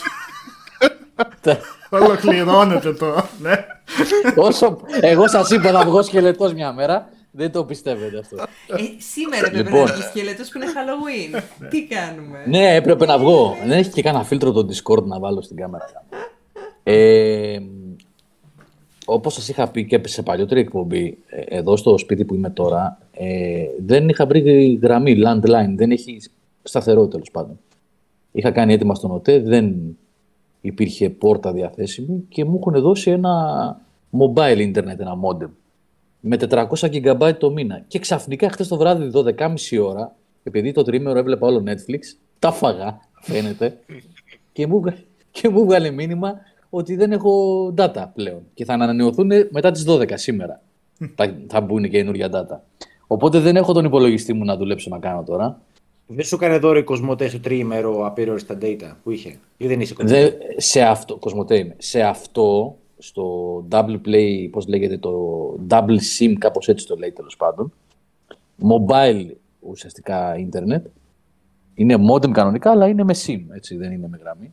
Δεν τα, δεν τα περνάνε αυτά, δεν τα έχουν. Στο, στα κινητά περνάνε. Ε, οπότε σήμερα μπαίνω από το κινητό, γι' αυτό και με βλέπετε μισό. Δεν είναι ότι αδυνάτησα κι άλλο. είναι, είναι η κάμερα έτσι. Λοιπόν, και έλεγα ότι δεν θα καταφέρω να μπω καθόλου και ενδεχομένως να χρειαστεί να βγω και πιο νωρίς γιατί μίλησα με την κόρη μου τη μεγάλη και είναι έξω και μπορεί να χρειαστεί να την πάρω και να την πάω στο σπίτι. Οπότε φιλική συμμετοχή. Θα ακούσω με, τα... με μεγάλη προσοχή τη Λίλια. Α, όχι, δεν. Γιατί- Ο Νικόλας μιλάει. Εμένα, Εγώ είμαι εμένα, τελείως δεν- guest. τον, Νικόλα, τον Νικόλα τι να τον ακούσουμε, Λίλια, να τον ακούμε κάθε μέρα. Εντάξει, έλεος, φτάνει. Να ακούσουμε και σένα. Ε, οκ, λέω, εκείνος έχει γράψει όλο το αφιέρωμα, παιδιά. Εδώ Το- πέρα έχει να σου ένα πω κάτι. κείμενο, πόσες σελίδες είναι. Δηλαδή Το Σοκράτη έχει- πώς θα τον ακούσουμε, γίνεται; Ο Σοκράτης Θα τον ακούσουμε σε λίγο. Τον έχουμε εδώ πέρα, παιδιά, στην κάμερα και βλέπουμε. Οπότε, αν μας βλέπετε και στους δύο ξαφνικά να κοιτάμε ανήσυχα προς τα κάτω, είναι επειδή έχει κουνηθεί, έχει αλλάξει πλευρό, έχει βήξει. Οπότε, Ο Νίκος πώς είναι το αγόρι μου το τρελό; Δεν ακούς ρε; δεν, δεν κατάλαβε ότι μιλάει. Νάτσο, Νάτσο για σένα λέω. Για σένα λέω. Δεν Νίκο. Γι' αυτό. Τον έπιασε στη Ο χώρα. Νίκος. Νίκο, ε. Πλωμάρι με λες. Γι' αυτό λέω και τον Νικόλα θα λέει. Ο Καλά Νικόλας είναι, Νικόλας. Ας, ας τα λέμε καλά. Ας τα λέμε Εντάξει, ανάρρωσες. Εσύ Καλά. Νταβάριτς, Νταβάριτς τι γίνεται εκεί, στο Άμστερνταμ, Δεν έχω καλή επιστροφή από το στη διάστημα. Μόσχα, Πού να αδελφέ, φτιάξω στη σίγουρα, Μόσχα. Κοίτα από το παραθυράκι σου. θα σου κάνουμε γεια. Θα βάλω Ναι, ναι. Φιλιστρίν. Το Φινιστρίνι. Ε, Ground control to Major Σε Tom. αργή κίνηση. Ναι. Θα δούμε τίποτα Ε. να αιωρείται τώρα. Ε, Λοιπόν, έλα, αρκετά σας έβγαλα εκτός ρυθμού, άντε συνεχίστε. Πού Τώρα που ήμασταν, τον Κινούγκαγκα. Στον Κιντούγκα. Άννα, στην... εκεί είσαι, το βρήκες; Εκεί είσαι. Έχεις αυθαίρετα στην οθόνη. Εκεί. Να, εδώ είσαι. Εκεί είσαι. Ε, ναι, επειδή περνάει και η ώρα, δεν θα μπορέσουμε να τα πούμε όλα. Ας πούμε και για τους ε, κόσμους τους ξεχωριστούς που είχαν. Ε, γιατί αναφέρεται και στο παιχνίδι βέβαια το έχουν πάρει από τη μυθολογία αλλά αναφέρονται ότι υπάρχουν 9 διαφορετικοί κόσμοι ε, μέσα από τις πηγές όμως δεν είναι σαφές πολύ αν αυ- ιδιαίτερα αν αυτοί οι κόσμοι θεωρούνται ότι είναι σαν παράλληλα σύμπαντα σαν κόσμοι οι οποίοι θα μπορούσαν να πας από τον ένα στον άλλο μόνο με κάποιο μεταφυσικό τρόπο. Γιατί στο παιχνίδι ας πούμε αναφέρεται μ, ότι μόνο με τον Bifrost αυτό το ιδιαίτερο εργαλείο που, που, έχει, ο, κρά- που έχει βρει ο κράτος ότι μπορεί να ταξιδέψει από, το έναν, από τον ένα κόσμο στον άλλον. Ε, στη μυθολογία αυτό μέσα όμως δεν είναι σαφές αυτό γιατί για παράδειγμα ε, αναφ- καταρχήν το Bifrost έχει άλλη μορφή στη μυθολογία. Θεωρείται ότι είναι ένα, μια γέφυρα σαν ουράνιο τόξο ε, που ενώνει τον Asgard ε, με τον Midgard και αναφέρει μάλιστα ότι και η γέφυρα να μην υπήρχε πάλι ενώνονται αυτά τα δύο τα μέρη μέσω ενός ε, μεγάλου ποταμού οπότε δεν είναι δύο διαφορετικά έτσι ας πούμε σύμπαντα ούτε το Bifrost υπάρχει για να ενώνει διάφορους κόσμους μεταξύ τους. Είναι απλά για το, η, η γέφυρα ουσιαστικά για να πηγαίνουν οι Αεσίροι θεοί και μόνο αυτοί αναφέρει ότι μπορούν να περπατήσουν πάνω από αυτήν για να πάνε στο Mid- Midgard. Γιατί λέει αν προσπαθούσε ένας γίγαντας να περάσει από αυτή την γέφυρα θα, θα κεγόντουσαν τα πόδια του ξέρω εγώ, δεν θα μπορούσε. Είναι... Έτσι μου το είχε πει και ο Ίντρις Έλμπα εμένα αυτό. Όταν το δοκίμαζε. Κάτι θα ξέρανε. Πότε θα μας το γνωρίσει αυτό το παιδί; τώρα. Τι τα λες αυτά; Και τώρα, τον και πάρω τώρα τηλέφωνο. δεν έχει Το- μια το- γέφυρα που συνδέει. Ποιες χώρες, ρε παιδιά, συνδέει δύο, ε, δύο σκανδιναβικές χώρες; Τη Σουηδία και τη Δανία. Σουηδία και Δανία. μπράβο, ναι. Δανία-Σουηδία. Υπάρχει ναι, γέφυρα ναι, που ναι. συνδέει. Ναι, Σουηδία-Δανία. Ορίστε. Ε, Και είχαμε και Σύρια, δεν είχαμε κάνει, δεν είχαμε Ναι. δει ένα, The Bridge. Okay, sorry, άσχετο. Οπότε, ναι, αναφέρονται μ, αυτοί οι εννιά διαφορετικοί κόσμοι για τους οποίους δεν ξέρουμε πολλά για διάφορους, ας πούμε. Δηλαδή, ε, ο Μούσπελ και ο Νίφελχάιμ αναφέρονται, ας πούμε, στην ε, γέννηση του σύμπαντος και ο Μούσπελ κατά το Ragnarok. Υπάρχει ο Asgard βέβαια, ε, που είναι εκεί όπου μένουν οι θεοί, που υπάρχουν πολλές αναφορές για αυτόν. Ε, και από εκεί και πέρα υπάρχει ο Alfheim, ο οποίος είναι ο κόσμος των εξωτικών, στον οποίο υπάρχουν ε, ελάχιστες φορές αναφέρεται απλά σαν όνομα, δεν περιγράφεται αυτός ο κόσμος στο, ε, στις πηγές που έχουμε και μ, αναφέρει κιόλας ότι υπάρχουν, ε, κάνει ένα διαχωρισμό μεταξύ των Light Elves και των Dark Elves. Τα Dark Elves τα χαρακτηρίζει πιο μαύρα και από το σκοτάδι, ξέρω εγώ. το θέμα είναι όμως ότι τα, τα Dark Elves αναφέρεται ή μάλλον υπονοείται ότι ζουν στον ε, α- έναν άλλον κόσμο, τον Svartalfheim, ο οποίος μεταφράζεται ως ο κόσμος των ξωτικών. Αλλά στην πραγματικότητα όταν αναφέρεται αυτός ο κόσμος, αναφέρονται αποκλειστικά οι νάνοι. Οπότε θεωρείται ότι όταν λέγανε, όταν αναφερόταν κάποιες λίγες φορές το όνομα Dark, ο διαχωρισμός, ο διαχωρισμός αυτός που λεγόταν από Light Elves σε Dark Elves, ότι στην πραγματικότητα τα Dark Elves και οι νάνοι είναι, Είναι οι το ίδιο νάνοι. πλάσμα, είναι το ίδιο, ίδιο. το ίδιο όν. Εμ, Κάτι που μου κίνησε έτσι λίγο το ενδιαφέρον, εμ, στα τοπονύμια που ακούμε, το Niflheim, το Elfheim και ποιο άλλο είπες με Heim, το Svartalheim. Ε, Svartalfheim. αυτό το Heim που βλέπουμε στη, στο δεύτερο συνθετικό είναι εμ, συγγενικό με το home, έτσι, που, δηλαδή είναι το Μμ. σπίτι των Ναι. elves, ας πούμε, όπως μεταφράζεται Ναι, ο κόσμος των elves, οπότε είναι πολύ... Και μετά το Asgard και το Midgard, Mid είναι μέση. Guard, ξέρεις καθόλου τι είναι. Η γη είναι. Όχι. Η γη πρέπει να είναι. Πρέπει να είναι Η η Midgard γη. βασικά μεταφράζεται η μέση γη. Και ουσιαστικά ο Tolkien έχει Και πάρει, Tolkien έχει εμπνευστεί. Έχει πάρει πάρα πολλά. πολύ. Ναι. Άμα δείτε βασικά υπάρχει σε σημεία σε αυτό το Pro Senda που έλεγα που είναι η βασική πηγή ε, απαριθμούνται ονόματα νάνων ε, το μεγαλύτερο ποσοστό αυτών είναι αυτούσια τα Ναι. ονόματα που είναι μέσα στο Lord of the Μα Rings. το έχει πει η Νικόλα Ναι, ναι, ότι ναι. ε, έχει πάρει από το μύθο του Beowulf και από τη σκανδιναβική μυθολογία και έχει σχεδιάσει, ουσιαστικά έχει φτιάξει τη βασική δομή του κόσμου της Μέσης Γης ο Tolkien. Έχεις κι άλλο σχόλιο από το Λουίτζε. Το Καλιφχάιμ. Το, το, Καλιφχάιμ. Αυτό είναι όλο Εγάλεο που είμαστε δηλαδή, εδώ εμείς. το ένα και το αυτό. Ωραία, δεν είμαι το Εγάλεο. Έχει βγει, έχουμε ρίξει γενικότερα. Bifrost σε όλη την Ελλάδα. Ε. Έχουμε ρίξει γέφυρες σε όλη την Ελλάδα. Αυτά, αυτά είναι. και, Αν, το, αν το Midgard είναι μέση γη, το Asgard, το As μήπως είναι πάνω. Ναι, ανώτερη. Το είδες Μπορεί, πουθενά αυτό δεν μπορώ να θυμηθώ τώρα. Και υπάρχει και κάτω. Υπάρχει ο Helheim. Το Helheim. Αλλά δεν θεωρείται κάτω κόσμος. Το Hell βασικά δεν είδα πουθενά να μεταφράζεται. Γιατί στα άλλα γενικά έβλεπα υπήρχαν μεταφράσεις. Το Hell με ένα L ε, δεν ξέρω τι μετάφραση είχε ή αν είχε μετάφραση. Δεν αποκλείεται όμως, μιας και το λες αυτό, ε, σαν λέξη ε, να έχει επηρεάσει την λέξη hell ε, των ε, Αγγλοσαξώνων τέλος πάντων. Γιατί Ναι. ουσιαστικά το Helheim είναι, μπορεί να μην είναι κάτω κόσμος με την έννοια της κόλασης, είναι όμως ο κόσμος των ψυχών, εκεί που πηγαίνουν οι ψυχές όταν πεθαίνουν. Και ό- όχι μόνο αυτό, ο Helheim είναι οι ψυχές που πηγαίνουν που δεν έχουν πεθάνει ένδοξα στη μάχη. Γιατί στη μάχη όσοι Ακριβώς. και πεθαίνουν ένδοξα Ναι, πηγαίνουν, πηγαίνουν, στη ναι. Βαλχάλα. Στην, Βαλχάλα. ε, στο Helheim πηγαίνουν όλοι οι υπόλοιποι. Από άτομα που πεθαίνουν με ασθένειες, από παιδιά, οποιοδήποτε δεν έχει πεθάνει στη, στη μάχη και μάλιστα με αιρετικό μάχη. τρόπο. Ε, και μάλιστα ο Helheim και όλα στις πύλες για το Helheim, άλλο ένα κομμάτι που φαίνεται ότι δεν ήταν δι- ακριβώς διακριτά σύμπαντα, γιατί αφήνεται να, υπο- να εννοηθεί ότι ο Helheim ήταν η συνέχεια του Midgard ή, της, As- ή του Asgard.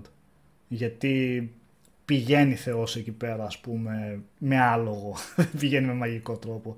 Εν πάση περιπτώσει και αναφέρει ότι στις πύλες του Helheim ε, υπάρχει σαν φύλακας ο Γκάρμ, ένα τεράστιο σκυλί. Τώρα τι να πούμε παραλληλισμό. Φόβο. Ε, καλά. Παραπέμπει αυτό. Εντάξει, ναι. ναι. Δονάλδιος Δάκιος, ήταν και αυτός Έλληνας. το θυμάστε αυτό; Δεν το θυμάστε; Ο Μητσικώστας έκανε τον Λιακόπουλο Ναι, α, ναι. και έλεγε Δονάλδιος Δάκιος, ένας Έλληνας. Ο Ντόναλντ Ντάκρε. Α, ναι. ότι ακόμα και αυτός ήταν Έλληνας. Ωραία. Ε, Φοβερό, φοβερό. Ρονάλντιος. Ε, οπότε επιστρέφοντας στον Αλφχάιμ και στα εξωτικά, δεν ξε... οι ιστορίες με εξωτικά δεν υπάρχουν καθόλου τίποτα, απλά ξέρουμε ότι σαν ε, όντα υπήρχαν στη μυθολογία και το μόνο που ξέρουμε είναι ότι υπήρχαν ε, ουσιαστικά αναφέρει ένας δεύτερος παράδεισος πάνω από τον Asgard αναφέρει και από πάνω από αυτό υπήρχε και ένας τρίτος παράδεισος όπου εκεί ζούσαν τα Light Elves και κάποιοι πολύ ενάρετοι άνθρωποι όταν πέθαιναν. Επομένως από αυτό εικάζουμε ίσως ότι τα Light Elves θεωρούν, θεωρούνταν πολύ ενάρετα πλάσματα και μάλιστα ήταν τόσο υψηλός, τόσο απόμακρος ίσως αυτός ο παράδεισος που κατά το Ragnarok ήταν το μόνο μέρος που δεν καταστράφηκε ας πούμε, δεν έγινε κάτι εκεί πέρα. Ε, Το 1%. το 1% ναι, εντελώς. Και ποιος είναι αυτοί που διαχωρισμός έχουν φτιάξει τις μεταξύ, σπηλιές. Ναι. Πώς, Ναι. ναι. μεταξύ Light και Αυτό- Dark Elves έχουμε καμία... Ε, αυτό είπα, το Dark Elves είναι η Νάνη ουσιαστικά. Τα Dark ήταν οι Νάνοι, ναι. Ε, άλλα χαρακτηριστικά; Δηλαδή, ας Όχι, πούμε, τα δεν Light υπάρχουν. Elves ήταν super ενάρετα, ξέρω εγώ. Τα Αυτό Dark το ήταν εικάζουμε κακά, επειδή π.χ. μέναν στο παράδεισο πάνω. Το- Με τα Dark Elves, που αν θεωρήσουμε ότι είναι η Νάνη που μάλλον αυτή ήταν, υπάρχουν διάφορες ιστορίες. Ότι ήταν ε, και πολύ καλή μεταλλουργή, ήταν και καθήκια σε άλλες φάσεις, σκοτώναν αβέρτα. Είναι ανάλογα με την ιστορία ε, πως δεν ήταν ε, ακριβώς ή το ένα ή το άλλο. Ε, Και από εκεί πέρα και οι άλλοι κόσμοι που υπάρχουν είναι ο Jotunheim, όπου ζούσαν οι Frost Giants, οι γίγαντες του, του πάγου, που δεν υπάρχουν και εκεί πολλές αναφορές. Ε, και υπάρχει και ο Vanaheim, ο οποίος έχουμε ακόμα λιγότερες ε, αναφορές. Αναφέρεται μόνο μία φορά στο Pro Senda και πουθενά άλλου, νομίζω, χωρίς την παραμικρή περιγραφή και είναι απλά ο χώρος όπου ο κόσμος όπου κατοικούσαν οι θεοί Βανίρ. Γιατί διαχωρίζονταν οι θεοί σε δύο ομάδες. Τους Αεσίρ που είναι Δύο γνωστό κλάσεις, αυτών. ουσιαστικά. Ναι. Αεσίρ σημαίνει θεός ε, παραμπιπτόντος. Το Βανίρ νομίζω δεν έχει κάποια συγκεκριμένη μετάφραση. Αεσίρ ήταν ο Θόρ, ο Όντιν, ε, διάφοροι γνωστοί, ο Χάιμνταλ, ο Μπάλντουρ και στους ε, Βανίρ ξέρουμε μόνο ε, τρεις, ε, τον ε, Νιόρντ και τον γιο του τον, ε, πώς το λέγανε, τον, ε, το γιο του τον ε, Φρέι και την Φρέγια η οποία είναι και στο προηγούμενο τον God of War και σε αυτό τον God of War η, η Φρέγια. Και είναι και από τις πιο γνωστές, ας Ναι, πούμε, ναι. θηλυκές Πιο γνωστές, ναι, θεότητες. ναι. Και υπάρχει και η Frigg που σε μερικές ιστορίες αναφέρεται σαν διαφορετικό άτομο αλλά υπάρχει μεγάλη πιθανότητα λένε Frigg και Freya να είναι ουσιαστικά το ίδιο, να εννοείται ο ίδιος, η ίδια θεά μάλλον. Και από όσο έχω δει έτσι σε σειρές και ταινίες και τα λοιπά σκανδιναβικές, είναι πολύ κοινό όνομα, έτσι, σύγχρονα. Frey. Δηλαδή το, έχουν, το χρησιμοποιούν πάρα πολύ. Ναι, ναι, ναι. Τι, για, τη- για, τις, κο- για τις γυναίκες να τις ονομάζουν Φρέια. Δηλαδή όπως λέμε ρε παιδί μου εμείς ε, Αθηνά ξέρω, εγώ, και τα λοιπά σήμερα βαφτίζουν τα Δήμητρα, παιδιά το και τα λοιπά. Δήμητρα είναι πολύ Ναι, συνήθες. Ναι, ναι, ναι, ναι. Χρησιμοποιείται πάρα πολύ. Ε, είναι φοβερό. Ε, όνομα. Αυτό που δεν άκουσα, δεν ξέρω αν το είπατε, θα το είπατε προφανώς στην αρχή. Υπάρχει ε, κάποιο χρονικό πλαίσιο, έχει τοποθετηθεί το αρχαιότερο σημείο στο οποίο γίνεται αναφορά στη σκανδιναβική μυθολογία; Σαν πηγή, η αρχαιότερη πηγή που έχουμε είναι από τον 12ο ή 13ο αιώνα. Η σαν μυθολογία... Μετά Χριστό. Μ; Μετά Χριστό. Ναι, ναι, καταγεγραμμένα δηλαδή, ότι έχουμε κείμενα. Ναι. Αλλά λένε ότι λατρευόταν στην εποχή των Βίκινγκ κυρίως, 8ο με 10ο αιώνα δηλαδή. Οπότε η καταγραφή των μύθων έγινε δύο αιώνες σχεδόν μετά ε, που έπαυσε ουσιαστικά να λατρεύεται σε μεγάλη Οπότε κλίμακα, υπάρχει έστω. μεγάλη πιθανότητα, υπάρχει, ε, εάν δεν είναι και βέβαιο, έτσι, ε, να είχαν έρθει σε επαφή και επικοινωνία με, με τους δρομέους και να έχουν πάρει πολλά δάνεια α- κατ' επέκταση από την ελληνική μυθολογία. Αναφέρεται σε πολλά σημεία. Τώρα δεν θυμάμαι πώς ακριβώς, αλλά για παράδειγμα ο Τύρ, που θεωρείται ότι είναι ο θεός του πολέμου στην ε, σκανδιναβική μυθολογία, εμ, κάπως αναφέρει το όνομα ότι είναι πολύ κοντά σε κάποιο ρωμαϊκό... Αλλά δεν μπορώ να θυμηθώ τώρα δυστυχώς ε, πώς το εξηγεί. Όχι, και Αλλά για το λέει, σκύλο λέει, που είπες αναφέρονται κιόλας, για που φύλαγε- επιρροές έτσι από... Ναι, φυσικά. Για το σκύλο που είπες ότι φύλαγε τις πύλες, Ναι. τέλος Ναι, ναι. πάντων, ας πούμε, του κάτω κόσμου, του Χέλχαιμ, ε, είναι πολύ μεγάλη σύμπτωση τώρα να... Ε, ναι. ναι. Ναι, Σε- τα, σε- τα αναφέραμε αυτά και πιο πριν, ε, Γιώργο. Ότι τα υπάρχουν είπατε, πολλοί τα είπατε, παραλληλισμοί και με την ελληνική μυθολογία και Ναι, με την Ινδική. Και ότι όλο αυτό είναι ουσιαστικά γιατί ανάγεται στους πρώτο Ινδοευρωπαίους. Όλες αυτές οι φυλές ξεκίνησαν Ναι, από, ναι. από το ίδιο σημείο, οπότε έχουμε πολλά...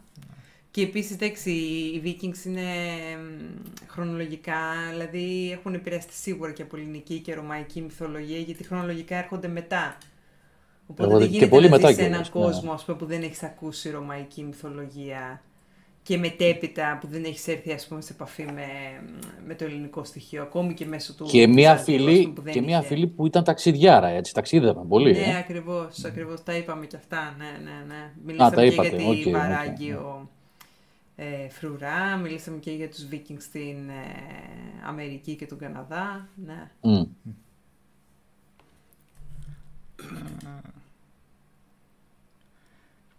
Τώρα, ε, φ- από μία άποψη ότι μ, ίσως θεωρούσαν και στην σκανδιναβική μυθολογία ότι όλοι αυτοί οι κόσμοι ήταν διακριτοί, αυτό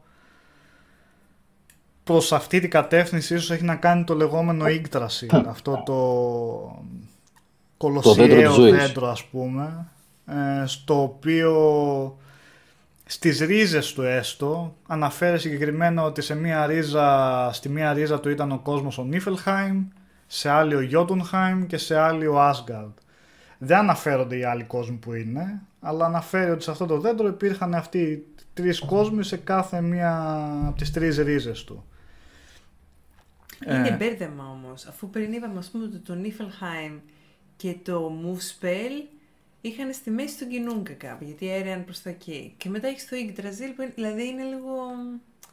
Ε, Δεν σε θα μου πεις σημεία- τώρα, ναι, ναι. προσπαθείς τώρα να βγάλει Προσπαθείς να κάτι βγάλεις, λογικά, ναι. λογικό, ας πούμε. Ε, αυτό οφείλεται μάλλον στο ότι δεν υπήρξε κάποια έτσι σημαντική προσωπικότητα να, που- να κάτσει να καταγράψει ως εν, ή προσωπικότητες πολλές ε, να καταγράψουν συγκεκριμένα και με, και με συνοχή ότι είχε υποθεί είτε προφορικά είτε υπήρχαν σκόρπιες πληροφορίες είτε κάποια γραπτά έτσι πολύ ε, ε, σκόρπια να τα φτιάξουν όπως κάνανε οι Εβραίοι ας πούμε για τη βίβλο που είχαν κάτσει ας Υπήρχε πούμε όμως, και τα- μίλησε, συλλέξανε. μίλησε για τις πηγές ε, προηγουμένως ο Νικόλας και υπήρχε όντως ένας Α. πολύ, μια πολύ σημαντική προσωπικότητα, αλλά επειδή γράψανε δύο αιώνες μετά κατόπιν εορτής, πολλά πράγματα έχουν ε, χαθεί ήδη. Έχουν χαθεί. Και Έχουν τα χαθεί, έγραψε έχουν ένας χαθεί. κιόλας. Επομένως δεν μπορείς να είσαι και σίγουρος τι έβγαλε από το μυαλό του και τι όντως πατούσε πάνω σε Και τους επίσης- κανονικούς μύθους. Και ποια εκδοχή των Μμ, μύθων ναι. είχε μάθει ο ίδιος. Γιατί στην προφορική παράδοση κυκλοφορούν παράλληλα πολλές εκδοχές.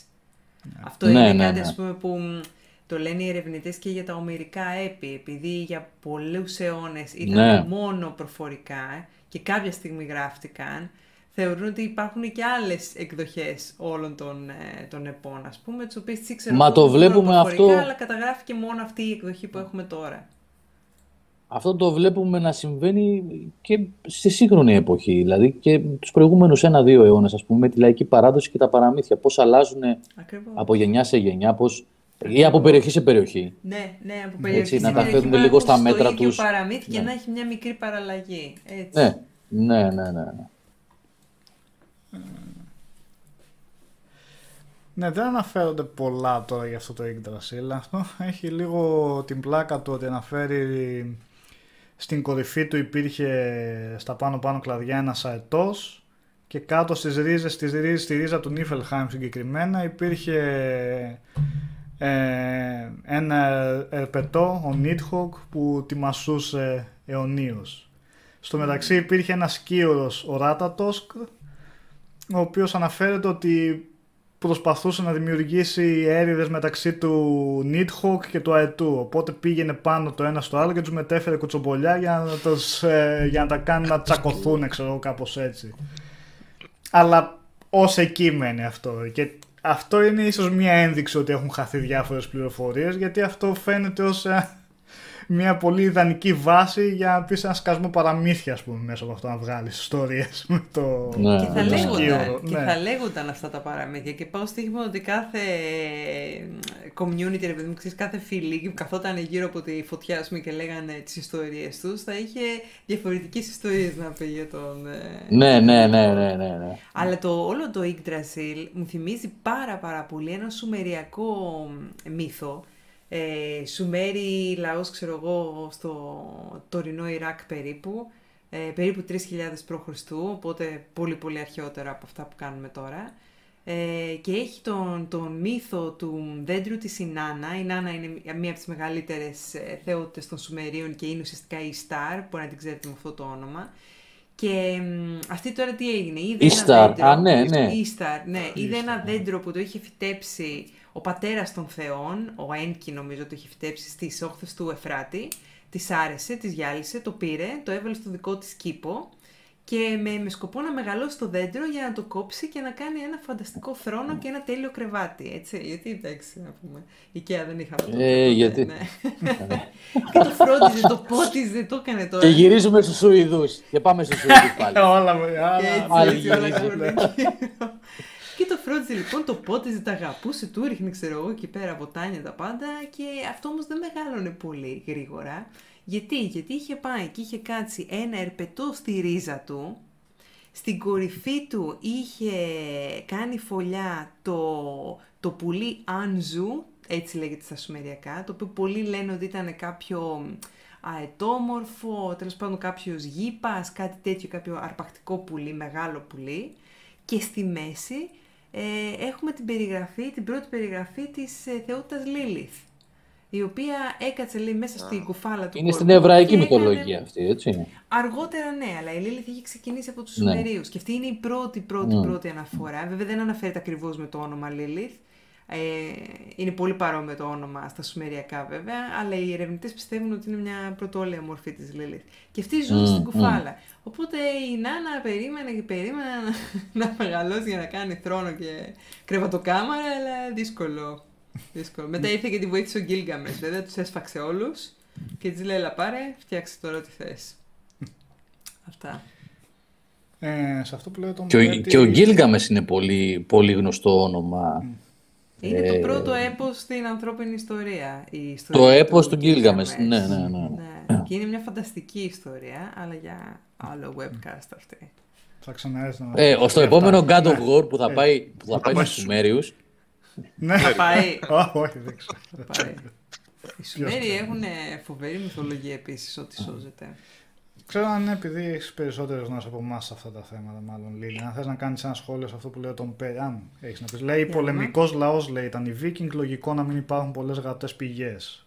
Όχι, δεν, δεν νομίζω ότι είναι λογικό. Δηλαδή, το μ, ποια, σκ- μ, πιο σκεπτικό ότι ο νους τους ήταν, ας πούμε, στον πόλεμο, οπότε δεν έγραφαν. Όχι, νομίζω ότι δεν, μπορεί, δεν μπορείς ποτέ να πεις συγκεκριμένο λόγο γιατί ένας λαός επέλεξε να μην έχει γραπτές πηγές. Ειδικά εντωμεταξύ οι Βίκινγκ, οι οποίοι είχαν γραφεί. Αλλά για κάποιο λόγο δεν, το, δεν τη χρησιμοποιούσαν. ε, Γιατί ας πούμε οι Μικυναίοι και οι Μικυναίοι είχαν γραφεί, αλλά δεν ήταν ότι όλοι ήταν ε, παιδιά Τευτέρη, ε, καθίστε να γράψουμε. Επίσης πολεμικός λαός, έτσι, σύμφωνα με αυτά που βρίσκουμε. Ή, υπή- υπάρχουν φυσικά μικυναϊκές πηγές, αλλά ήταν ελάχιστοι αυτοί που ξέραν να γράφουν. Δεν νομίζω Εσύ ότι επειδή επειδή σπα- ήταν ε, πολεμικός λαός, ε, αυτός είναι ο λόγος. Ο- Οι γραπτές πηγές, εντάξει, είναι, είναι θέμα να πιάσουν στην κοινωνία ή όχι. Είναι λίγο τυχαίο, πιστεύω. Δεν νομίζω ότι μπορείς να πει τα. είναι, ε, νομίζω ότι έχει να κάνει κιόλας με αυτό ότι ε, να βρεθεί ο κατάλληλος άνθρωπος την κατάλληλη στιγμή. Ναι, αλλά Ένας και να- να μελετητής, βρεθεί και- ένας- Και ένα, ναι. ένας άνθρωπος κάνει σιγά σιγά με περισσότερους μαζί φτιάχνουν την κουλτούρα. Δηλαδή οι Σουμέροι που μελετάγαμε τώρα, έτσι. Οι Σουμέροι είχαν την κουλτούρα της γραφής σχεδόν μήπως το αίμα τους. Δηλαδή Ναι. ήτανε και τη, τη ξεκινήσανε γιατί ήταν πολύ της γραφειοκρατίας οι Σουμέροι. Καταγράφανε τα πάντα. Δηλαδή πήγαινε εσύ Η- στο ναό της Ιστάρ να κάνεις μία προσφορά, θα σου έλεγε. Ο Γιώργος, ο Καλήφας, από το τάδε μέρος, ε, πατέρας Από του το τάδε- Εγάλεο. Από το Εγάλεο, από το κάθε Καλήφα Χάιμ, ε, έφερε τρεις Έτσι. δαμιτζάνες λάδι από το χωριό του και δύο κιλά Καλήφα μέλι. Χάιμ. Εντάξει, και τα αφιέρωσε στη χάρη Και τι της λάδι, Ιστάρ. έτσι. ε, ελληνικό λάδι, όχι αστεία, το Ναι, καλύτερο, Ναι, το ναι, καλύτερο ναι, λάδι. εννοείται, τα καλύτερα για την Ιστάρ. Σφαγίδα Αλλά παιδιά, προέλευση. παιδιά, μιλάμε ότι οι περισσότερες επιγραφές, ας πούμε, τη, στη σφινοειδή γραφή είναι αυτού του περιεχομένου. Ή ας πούμε, ο Νικόλας Μαρκόγλου του Τάδε και της Τάδε χρωστάει στον Τάδε τε 10 βόδια, ξέρω εγώ, πέντε πρόβατα, εσύ χρωστάς. πέντε πρόβατα και άλλα τόσα και θα τα πληρώσει Πάλι. τότε. Είναι και Εντάξει, πολλά αυτά. πάει Πώς το τα κομμάτι. ξεχρεώνεις. Ναι. Ήταν δηλαδή πολύ γραφιάδες. Άλλοι λέει δεν το είχαν αυτό. Ο Νίκος Λίλιαν, οι, οι Σουμέροι ήταν αυτοί που ήταν τέρμα κάτω Τίγρη Εφράτη σε μια έφρατη κοιλάδα ή ήταν οι Βαβυλώνοι αυτοί και τους Η μπερδεύω εγώ τώρα; Βαβυλώνη Μετά είναι. ήταν μετά. Ήταν μετά, είναι η συνέχεια. Και Είναι η α- συνέχεια. Η Σουμέρη Και ήταν από η εκεί ξεκίνησε πρώτη. ουσιαστικά ο μύθος. Η πρώτη ήταν εκεί, έτσι, Ήταν κάτω η στην πρώτη, κοιλάδα η αυτή πρώτη και που καλά. έκαναν έτσι οργανωμένες πολιτείες εκεί. Καλά, βέβαια και πριν από Και αυτούς πάνω υπήρχαν, ήταν- ε, Και άλλες- πάνω ήταν οι Ασσύριοι ή ήρθαν πιο μετά οι Η Ασσύριοι. Σύριοι είναι Δεκάδες. πολύ πιο μετά. Είναι Πολύ πιο Είναι μετά. πιο μετά, είναι πολύ πιο μετά. Ναι, Οκ, οκ, ναι. να τα βάλω. Είναι πολύ πιο μετά. Αλλά είναι όλοι αυτοί που Και ανέφερες από- είναι στην περιοχή, απλά είναι χρονολογικά μετά, μετέπειτα. Η Σουμέρη ήταν η Ναι, πρώτη στην μεταβαίνουν, περιοχή ναι. με τη γραφή της Φινοειδή. Μετά αυτό το αλφάβητο το χρησιμοποίησαν και όλοι οι υπόλοιποι που ανέφερες, η Βαβυλώνια, Σύριοι. Βαβυλώνη. Δηλαδή είναι κάτι Και- ανάλογο με το να λες το, μ, το λατινικό αλφάβητο, το χρησιμοποίησαν στα αγγλικά, στα γαλλικά, στα γερμανικά. Το ίδιο έγινε και με τη σφινοειδή γραφή. Διαφορετικοί λαοί δηλαδή την πήρανε και τη χρησιμοποίησαν στη γλώσσα τους. Και ουσιαστικά από εκεί ξεκίνησε και το όλο σκηνικό με τον κατακλυσμό, ας πούμε. Εκεί ήταν Αυτή το είναι η μύθη, πρωτόλια. ναι, είναι μύθη που Ε, είχαν κάθε εκεί κάθε στην μεγάλος περιοχή. πολιτισμός έχει και μια Αλλά ιστορία και οι κατακλυσμού, Έλληνες, έτσι. ε, έχουν Έχουν. Ε, όλοι αυτό, έχουν, ναι. Το, Ο Δευκαλίωνας. το Γίγη, οπότε υπάρχει και αυτό. Του, ποιο Λίλιαν; Ο Γίγης, νομίζω λέγεται. Α, για, για το Δευκαλίωνα ξέρω εγώ. Ναι, και τι- Για- είναι δύο Α. μύθοι νομίζω. Τώρα δεν ξέρω γιατί Α, είναι μου δύο. ο Γίγης στο μυαλό, αλλά δεν, δεν το θυμάμαι το μύθο καλά. Ο Γίγης με ωμέγα, ωμέγα ύψιλον ήτα, έχει και φοβερή Μμ. ορθογραφία. Αλλά ναι, τώρα όμως φύγαμε τελείως από εκεί. Πήγαμε Α, δεν για- πειράζει, έχει στη ενδιαφέρον. Σούμερ. όλα Ναι. Πήγαμε στη Πιο Σούμερ. γαμάτο έτσι. Είναι ακαδημαϊκές και εκπομπές αυτές. Ακαδημαϊκές, Απ' όλα ε, έχουνε. Ναι, ναι, ναι, ναι. Και είναι και κοντά μεσάνυχτα. Παιδιά, εγώ θα σας αφήσω. Εφοριακή σου μέρη, έτσι. Ναι, εγώ οκ. θα σας αφήσω σιγά σιγά. Εντάξει, Όχι γιατί ρε δουλεύουμε Λίλιαν, και τώρα πάνω στο αύριο. καλύτερο φεύγεις. Τι να κάνω, βρε παιδιά. Είναι αργά το τέτοιο για μένα. Εγώ 10 και μισή είμαι στο κρεβάτι και μόνο που είμαι Να όρθια πεις- 12 παρά 20 να- και ντυμένη. Είναι μεγάλη Στο, στο, χάρη. στο σύζυγο δίπλα, πες του να ξεκινάει πιο νωρίς. Ναι. Θα ξεκινάνε εκπομπή ο Σοκράτης. Και θα- Και ξέρετε, η θεματολογία είναι τρακτέρ, φαγάνα, αυτοκινητάκι. Έτσι. Να ξέρετε. Όχι αυτοκινητάκι, αυτοκινητάκια. Ε, ναι, Αυτοκινητάκια, σωστά. θα δει με το Έτσι. κουτί του. Αλλά να ξέρετε τι θέματα, έτσι, όσοι πιστοί προσέλθετε. Α, ενίοτε και ελικόπτερα και αεροπλάνα. Ναι. Αυτό, στο τσακίρκες. λοιπόν, Ωραία, παιδιά, λοιπόν, σας ευχαριστούμε αφήνω. πολύ. Γεια σου ρε βράδυ. Λίλιαν. Πολύ χάρηκα που Καλό σας είδα βράδυ. όλους. Γεια σου, Την Λίλια. επόμενη, την επόμενη φορά. Ευχαριστούμε για την παρέα και τις πληροφορίες της Έγινε, πολύτιμης που έγινε, δίνεις κάθε φορά. έγινε. Ε, Ο Νικόλας τα Άντε. ετοίμασε όλα. Εγώ λίγο από εδώ και από εκεί. Άντε, παιδιά. Εντάξει, ναι. Κάνω. Α, για- για- Γιατί εγώ Άντε ρε Νικόλα, συνέχισε με τις πληροφορίες σου. Μας έχεις αφήσει τώρα σε αγωνία να μάθουμε πότε Ποιο; θα έρθει το Ragnarok. Πού είναι ο Νικόλας; Ο Νικόλας τώρα πάει να... Έφυγε και ο Μισό Νικόλας. να ξεπροβοδήσω. Ναι. ε, Εντάξει. ναι. Εκτελεστικά χρέη λέει. Γεια σας παιδιά, φεύγω και εγώ γιατί έχω μια μηνυμένη υποχρέωση. Μισό λεπτό.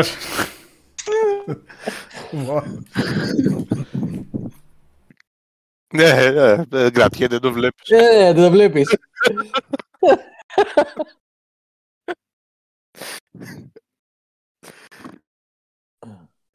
Νάτσο, εσύ δεν μιλάς, τι έγινε; Ε, του πέσε βάρη το φαΐ τώρα, ε, ξέρεις, μετά το φαΐ βαραίνεις ρε παιδί. Έφαγε. Και είσαι για ύπνο. Δεν είσαι για τίποτα μετά το φαΐ βασικά. Για το review για τον God of War είπατε ότι θα βγει την Πέμπτη; Όχι, δεν είπαμε τίποτα βασικά. Δεν προλάβαμε. Ε, βασικά δεν το πιάσαμε καθόλου.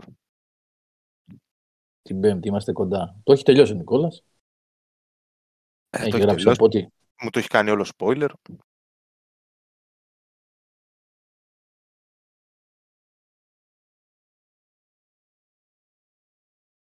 Τι μου είπε. Ε. Μου λέει: Έχω γράψει 3.000 λέξεις review. Ναι. Λέω: Κατάλαβα, θα το μάθω όλο το παιχνίδι εγώ πριν παίξω. Ε, καλά, Θα ναι. πρέπει να, θα πρέπει να το πάρω να το διαβάσω. Ε. Να το πάρω να το διαβάσω, να το διορθώσω. Οπότε θα μάθω τι έχει γίνει. Άχρηστος ο κόπος μετά να κάτσω απ' έξω. Ποιο, ποιο το νόημα. Σιγά με με βγάλατε. Στα spoiler όλα. Μόνο το φινάλι είπα, δεν έγινε τίποτα. Ε. Γεια σου Κωστά. Γεια σας, παιδιά. Γεια σου Κωστή. Γεια σου, Τι Κώστα. κάνετε. Καλησπέρα Κώστα. Καλησπέρα σας, πράγμα. Βγήκε η μία ακαδημαϊκός, μπήκε ο άλλος. Ε, δεν μένει Δεν Φτιάχνουμε χωράνε δύο πεντάδα, μαζί. εξάδα κάθε φορά. Ό,τι, ό,τι και να γίνει, έχουμε δυνατή ομάδα. Τι κάνουμε, συνεχίζουμε; Όπως Ή το θέλετε, ναι, κλείσουμε. εγώ έχω τι να κλείσω. Εγώ... Τρεις εκπομπές, ε. Για τρεις, Τρεις εκπομπές υλικό εκπομπές, έχεις. ναι. Ε, πού είχαμε μείνει; Στο Yggdrasil. είχες Στο μείνει. Yggdrasil. Το δέντρο της ζωής, ναι. Ναι, δεν... ναι, δεν υπάρχουν πολλές ε, άλλες αναφορές γι' αυτό. Ε, αναφέρεται ότι κάπου εκεί στο Jotunheim υπάρχει πηγή του Μίμηρ ε, και κάπου εκεί μπορούμε να πούμε λίγο για διάφορους θεούς, για τον ε, Όντιν για παράδειγμα. Από τους πιο ενδιαφέροντες θεούς ε, της συγκεκριμένης μυθολογίας. Ε, ένας θεός ο οποίος βασικά κυνηγούσε συνέχεια τη γνώση. Ήθελε συνέχεια να, να μάθει τα πάντα για το σύμπαν, ό,τι γνώση υπήρχε να την κάνει, να την κάνει κτήμα του. Με οποιαδήποτε θυσία και αν, και αν χρειαζόταν να κάνει για να, για να την αποκτήσει αυτή τη γνώση. Ε, και κάπως έτσι είχε πάει στην πηγή του Μίμηρ. Το Μίμηρ βέβαια από το God of War το, το πρώτο στο Ναι. παίξατε. Ε, ο οποίος του ζήτησε προκειμένου να πιει από την πηγή του να θυσιάσει το ένα το μάτι ο Όντιν. Το οποίο και έκανε χωρίς δεύτερη σκέψη, το έβγαλε με τα χέρια του και ήπια από την πηγή. Και υπάρχει και ακόμα Ε, πιο... Ε, τσατσιά σου λέει, θα έχω να βλέπω το άλλο. Α, Από το να ακριβώς, μάθω, ναι. να μάθω σι- σιγά το αντίτιμο που πλήρωσε. Έτσι. ναι. ε, και έκανε και ακόμα πιο ακραία θυσία όταν έβλεπε τις ε, Norns. Αυτές ήταν ε, ουσιαστικά σαν τάγμα ιέριων, μαντισών. Ήταν αυτές από διάφορες φυλές, δηλαδή ήταν και ξωτικά και νάνοι και θεοί από διάφορες ομάδες υπήρχαν σα- στις λεγόμενες Norns, οι οποίες λέγανε ότι μπορούσαν να πούνε να ξέρανε και το μέλλον, μπορούσαν να πούνε το μέλλον ε, και να ίσως και να ε, πώς το λένε να φέρουν το μέλλον και όπως το να, να ξέρεις να κατα, θα μπορούσαν να, Να το καταδαστούν και υλοποιήσουν. ανθρώπους ναι, και να τους κάνει χειρότεροι έτσι το μέλλον. Ε, και είχε δύο Όντιν είχε παρατηρήσει ότι ξέρανε τη γραφή των ρούνων που η ρούνη θεωρείται ότι και μόνο η γνώση της γραφής τους είχε μαγικ- μαγικές ιδιότητες. Μόνο να ήξερες να γράφεις δηλαδή τους ρούνους ε, από μόνα τους τα σύμβολα ήταν μαγικά. Τώρα που λες για τους ρούνους, δεν το έχω εδώ όμως τώρα. Στο πρώτο God of War, στο event που είχα πάει στην Νορβηγία, θυμάστε που σας είχα πει τότε, είχα ανεβάσει και βίντεος και τα λοιπά, είχαν φτιάξει ένα χωριό Viking, που εκεί μέσα ας πούμε παίξαμε το παιχνίδι τότε, preview event ήταν, κάνα δύο μήνες πριν κυκλοφορήσει το παιχνίδι. Και είχε δραστηριότητες, πετάγαμε τσεκούρια, είχε ένα τεράστιο χώρο που ήταν σαν το μεγάλο κτίριο του χωριού που ήταν του βασιλιά που είχε φωτιές μέσα και τρώγαμε εκεί λουκάνικα και ιστορίες, ξέρω εγώ, το Νατάλο. Ε, τοξοβολία, κάναμε με μπάρκα μέσα στα φιόρδ, μπάρκα, ε, πλοίο Κανό. κανονικό βίκινγκ, έτσι. Με, όχι ρε, πλοίο κανονικό βίκινγκ με ασπίδες και πανί και τέτοιο και κάναμε κουπί μέσα στα φιόρδ, εκεί, μέσα στη, στο χιόνι. Το πιο ενδιαφέρον ήταν ότι είχε, είχε δι- δύο κοπέλες που μας κάνανε μαθήματα πώς να πλέκεις καλάθια και να φτιάχνεις τέτοια, πώς κάνανε οι Βίκινγκ. Και το άλλο είχε γραφή ρούνων. Μας δείξανε τι σημαίνει ο κάθε ρούνος που αντιστοιχεί το λατινικό γράμμα και μου φτιάξανε ένα βραχιόλι ε, με χάντρες το οποίο είναι το όνομά μου με ρούνους όμως. Πώς αντιστοιχεί δηλαδή Ναι, ναι, ναι. το κάθε γράμμα. Α, ωραίο. Αλλά δεν το έχω εδώ τώρα. Δεν το έχω να σας το δείχνα. ρε γάμο το. Αυτό είναι πάρα πολύ ωραίο. Πάει κάθε ρούνος Το- και γράμμα, δηλαδή. Ναι, ναι, ναι. Α, πάει έτσι, ε. ναι. Ναι. Ε, Δεν είναι ιδεογράμματα σαν τα Ιαπωνέζικα. Συγγνώμη, Νικόλα, είναι εκεί τα Κινέζικα που μπορεί ένα γράμμα να είναι και μια Ναι, ναι, φράση. ναι. Τώρα δεν ξέρω. ναι. Έχει ο Σωτήρης εδώ που ρωτάει για το... Ε, είπες και πριν Σωτήρη πήγα να απαντήσω αλλά ξεχάστηκα πήγα άλλο το θέμα. Δεν γίνεται να πούμε τίποτα για το παιχνίδι έτσι, ε, προφανώς. Αλλά Γιώργος, όχι, παιδιά, συγγνώμη, έχει είπες embargo. πότε θα βγει το review. Ναι, την Πέμπτη θα βγει το review, παιδιά, αλλά δεν μπορούμε τίποτα άλλο να πούμε τώρα. Πέμπτη το review και μετά Και από επόμενη εβδομάδα θα ξεκινήσουν τα streams. Το δούμε όλο. στις Για 7 πες. του μήνα. Ναι, ναι. ναι, αυτό, αυτό. Πέμπτη το απόγευμα, το μεσημέρι, νομίζω μεσημέρι, ε, το κείμενο και την επόμενη στις 7 του μήνα, πριν την κυκλοφορία, τα streams. Για όσους δεν ενδιαφέρονται για spoiler και τέτοια έτσι. Και θα παίξουμε κι εμείς, θα το τελειώσουμε και θα πιαστούμε να κάνουμε καμιά κουβεντούλα. Και μετά θα μιλήσουμε, ναι, ναι. Έχει. Ναι. Έχει πολλά Θα έχει πράγματα ψωμί, να εντάξει, πούμε έχει σε- ψωμί. ναι. Έχει. Ναι. Εντάξει, ρε παιδιά, σεβασμό και σε εμάς που θα το παίξουμε σε υπολογιστή κάποια στιγμή. Γιατί, γιατί να μιλήσετε, για ποιον λόγο. Πάρε, Εμείς ένα- τι πάρε ένα είμαστε, στην, PS4. στην Α, απ' έξω. Παίξε μπαγιονέτα εσύ τώρα. Τι, δεν τελειώσαμε την παγιονέτα, τι, τι νιώσαμε, τι άλλο να κάνω. Έκανα και δεύτερο playthrough, τελείωσε. Καλό Θα ήταν. σου στείλω το Last of Recru να παίξεις. να δεις κάτι ωραία που παίζω. Όχι, Με όχι. τον καταπληκτικό πρωταγωνιστή που τον αγάπησε Ε. πολύ ο Οδυσσέας. τον πρωταγωνιστή. Α, στην καρδιά μου τον έβαλα, θα τον κάνω και Εν τω γάμπρο. μεταξύ μου στέλνει φωτογραφία όταν μου στέλνει το κείμενο. Τώρα είμαστε εκτός θέματος, αλλά εντάξει, μια παρένθεση. Μου στέλνει ένα κείμενο με αυτόν τον τύπο, τον Γκάγκουρα, και μου λέει: Αυτή τη φωτογραφία θα βάλεις συγκεκριμένα στο thumb του review. Κάτι μου Για έγραφε. ξέρω εγώ, ξέχνα. είχε- Υπήρχε. Ναι, ναι, ναι. Ε, βαριέσαι. Τι κάγκουρα, πραγματικά κάγκουρα. Τι κάγκουρα ήταν αυτός, ρε. ναι. Αφού Για αποφασίσαν πάμε, τον να έχουμε. βγάλουν ε, patch που να σου επιτρέπουν να τα αφαιρείς τελείως τα μαλλιά. Γιατί μάλλον πολλοί τους γράψανε. Τι είναι αυτός; Γιατί. Πρέπει Ε, να μα παίξω ναι, τι είναι αυτός; Ε, ναι, μιλώντας για τον Μίμηρ επειδή έχει... Καταρχήν... Καταρχήν όχι, αυτά θα τα συζητήσουμε άλλη φορά. Απλά έχει πολύ ενδιαφέρον να διαβάσετε και να δείτε για τη μυθολογία γιατί βέβαια πατάει πάρα πολύ σε διάφορους τομείς της, στο- σε διάφορα σημεία το, το God of War. Ένα βέβαια σημείο που έχει μεγάλη αλλαγή είναι στο θέμα του Μίμηρ. Γιατί στο God of War το προηγούμενο τον Μίμηρ τον βλέπουμε σαν έναν άλλον προμηθέα δεμένο σε ένα δέντρο με τις ρίζες εκεί τυλιγμένο και πρέπει να του κόψουμε το κεφάλι και να το αναστήσουμε μετά για να τον έχουμε μαζί μας. Στη μυθολογία είναι πολύ διαφορετικά. Στη μυθολογία όπως είπαμε είναι οι θεοί η Βανίρ και η Αϊσίρ και βρισκόντουσαν αυτοί οι δύο σε πόλεμο. Μία ιστορία λέει ότι ο Πό- ε, βρισκόντουσαν σε πόλεμο επειδή η Φρέια που είναι Βανίρ είχε πάει στους Αεσίρ και προσπαθούσαν να τους δημιουργήσει ιστορίες. Ε, την έπεφτε στον ένα και Έρηδες. στον άλλον.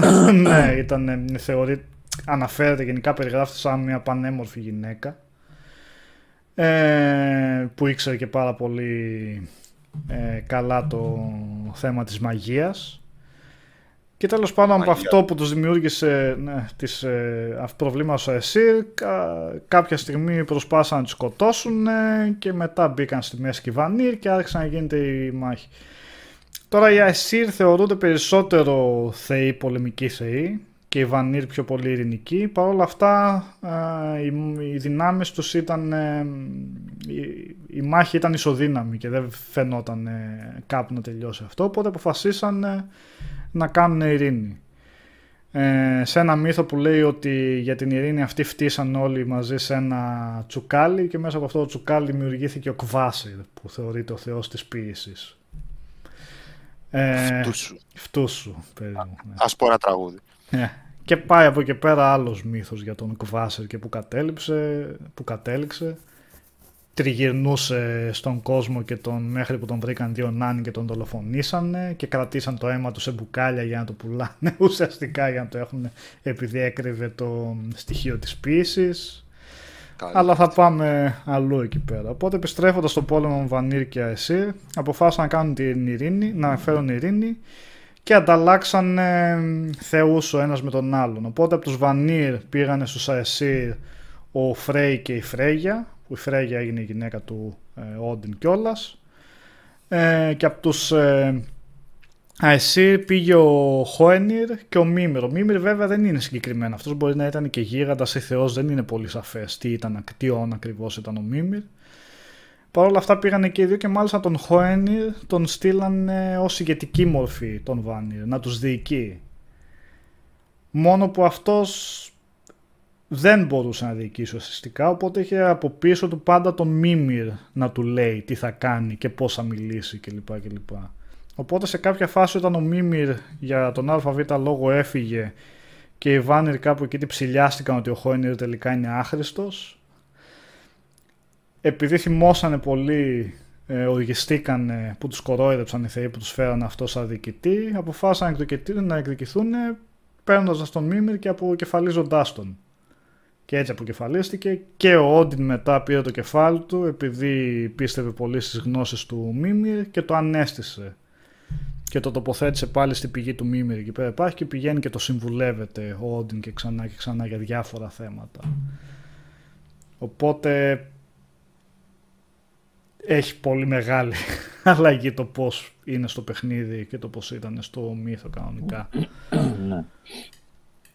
Ε, από εκεί πέρα ο Όντιν παρουσιάζεται σαν ένα άτομο που πολύ συχνά άφηνε τον θρόνο του. Δεν φαινόταν. Βασικά τον ενδιέ, το ενδιέφερε πάρα πολύ ε, το θέμα της γνώσης. Δεν φαίνεται σε σημεία να τον ενδιαφέρει ιδιαίτερα εξουσία. Απλά έφευγε και συνέχεια μεταμφιεσμένος, συνήθως με ένα καπέλο και με ένα, και μια μαγκούρα ξέρω εγώ. Πήγαινε σε διάφορα μέρη και αναζητούσε τη γνώση συζητώντας με διάφορα πλάσματα του κόσμου. Ε, και γενικά ήταν ένας θεός ο οποίος τον ενδιέφερε μόνο το δικό του συμφέρον, δηλαδή ούτε υποσχέσεις στηρούσε αν δεν ήταν ε, προς όφελός του, ούτε τον ενδιέφερε να είναι κατά αυτή την έννοια έντιμος, να κρατάει τα λεγόμενα, να τηρεί τα λεγόμενά του. Ε... Ένας σύγχρονος πολιτικός ρε παιδί μου. Πώς πρέπει. Ναι, ναι, ναι. ναι. Ε, εν τω μεταξύ, ε, έχει, φαίνεται από την, ε, όπως η, η σύζυγός του που ήταν η Φρέια, το, τη μεγάλη ισχύ μάλλον είχε και αυτή, ότι λέει ότι όποτε πηγαίνανε σε ένα πεδίο μάχης, καταρχήν όσοι σκοτωνόντουσαν στη, στο πεδίο της μάχης, συνήθως πηγαίνανε στη Βαλχάλα. Όταν βρισκόταν στο πεδίο της μάχης και η Φρέια, τότε οι μισοί πηγαίναν στη Βαλχάλα και άλλοι μισοί ε, υπό τις διαταγές της Φρέια καταλήγαν ουσιαστικά. Ε, στη Βαλχάλα βέβαια ήταν, ε, ο, πηγαίνανε οι νεκροί και ήταν υπό τις εντολές του Όντιν, ήταν ο χώρος του Όντιν ε, η Βαλκάλα, το οποίο περιγράφεται σαν ένα τεράστιο κτίριο με 540 τεράστιες πύλες που κάτω από κάθε πύλη χωρούσαν 800, μπορούσαν να χωρέσουν 800 άτομα σε πλάτος ο ένας δίπλα στον άλλον για να περνάνε από εκεί. Ωραία ακούγεται. Ναι. Και εκεί πέρα κάθε πρωί ε, κάνανε μάχη όλοι μεταξύ τους όλοι οι νεκροί. Οι Έιναρντ λεγόντουσαν αυτοί οι πολεμιστές. Και το βράδυ, επειδή ήταν ήδη νεκροί και ανασταίνονταν στη Βαλχάλα, επιστρέφανε στη Βαλχάλα, όπου μετά αφού αλληλοσκοτωνόντουσαν και πίνανε και τρώγανε ως το πρωί. Ναι. Στο ε, Valkyrie Profile είχε τέτοιους. Α, ναι, ναι. Αυτοί είναι. Αυτοί είναι οι πολεμιστές που ήταν από τη Βαλχάλα. Ναι. Ε, ο Τόμ Πέτρι λέει ο κανονικός άντρας της Λαφέ και πατέρας του λέω και ποιος ήταν; Ε, ο, η Λόφεϊ ήταν, ε, ναι, ήταν η σύζυγος του κράτους στο παιχνίδι.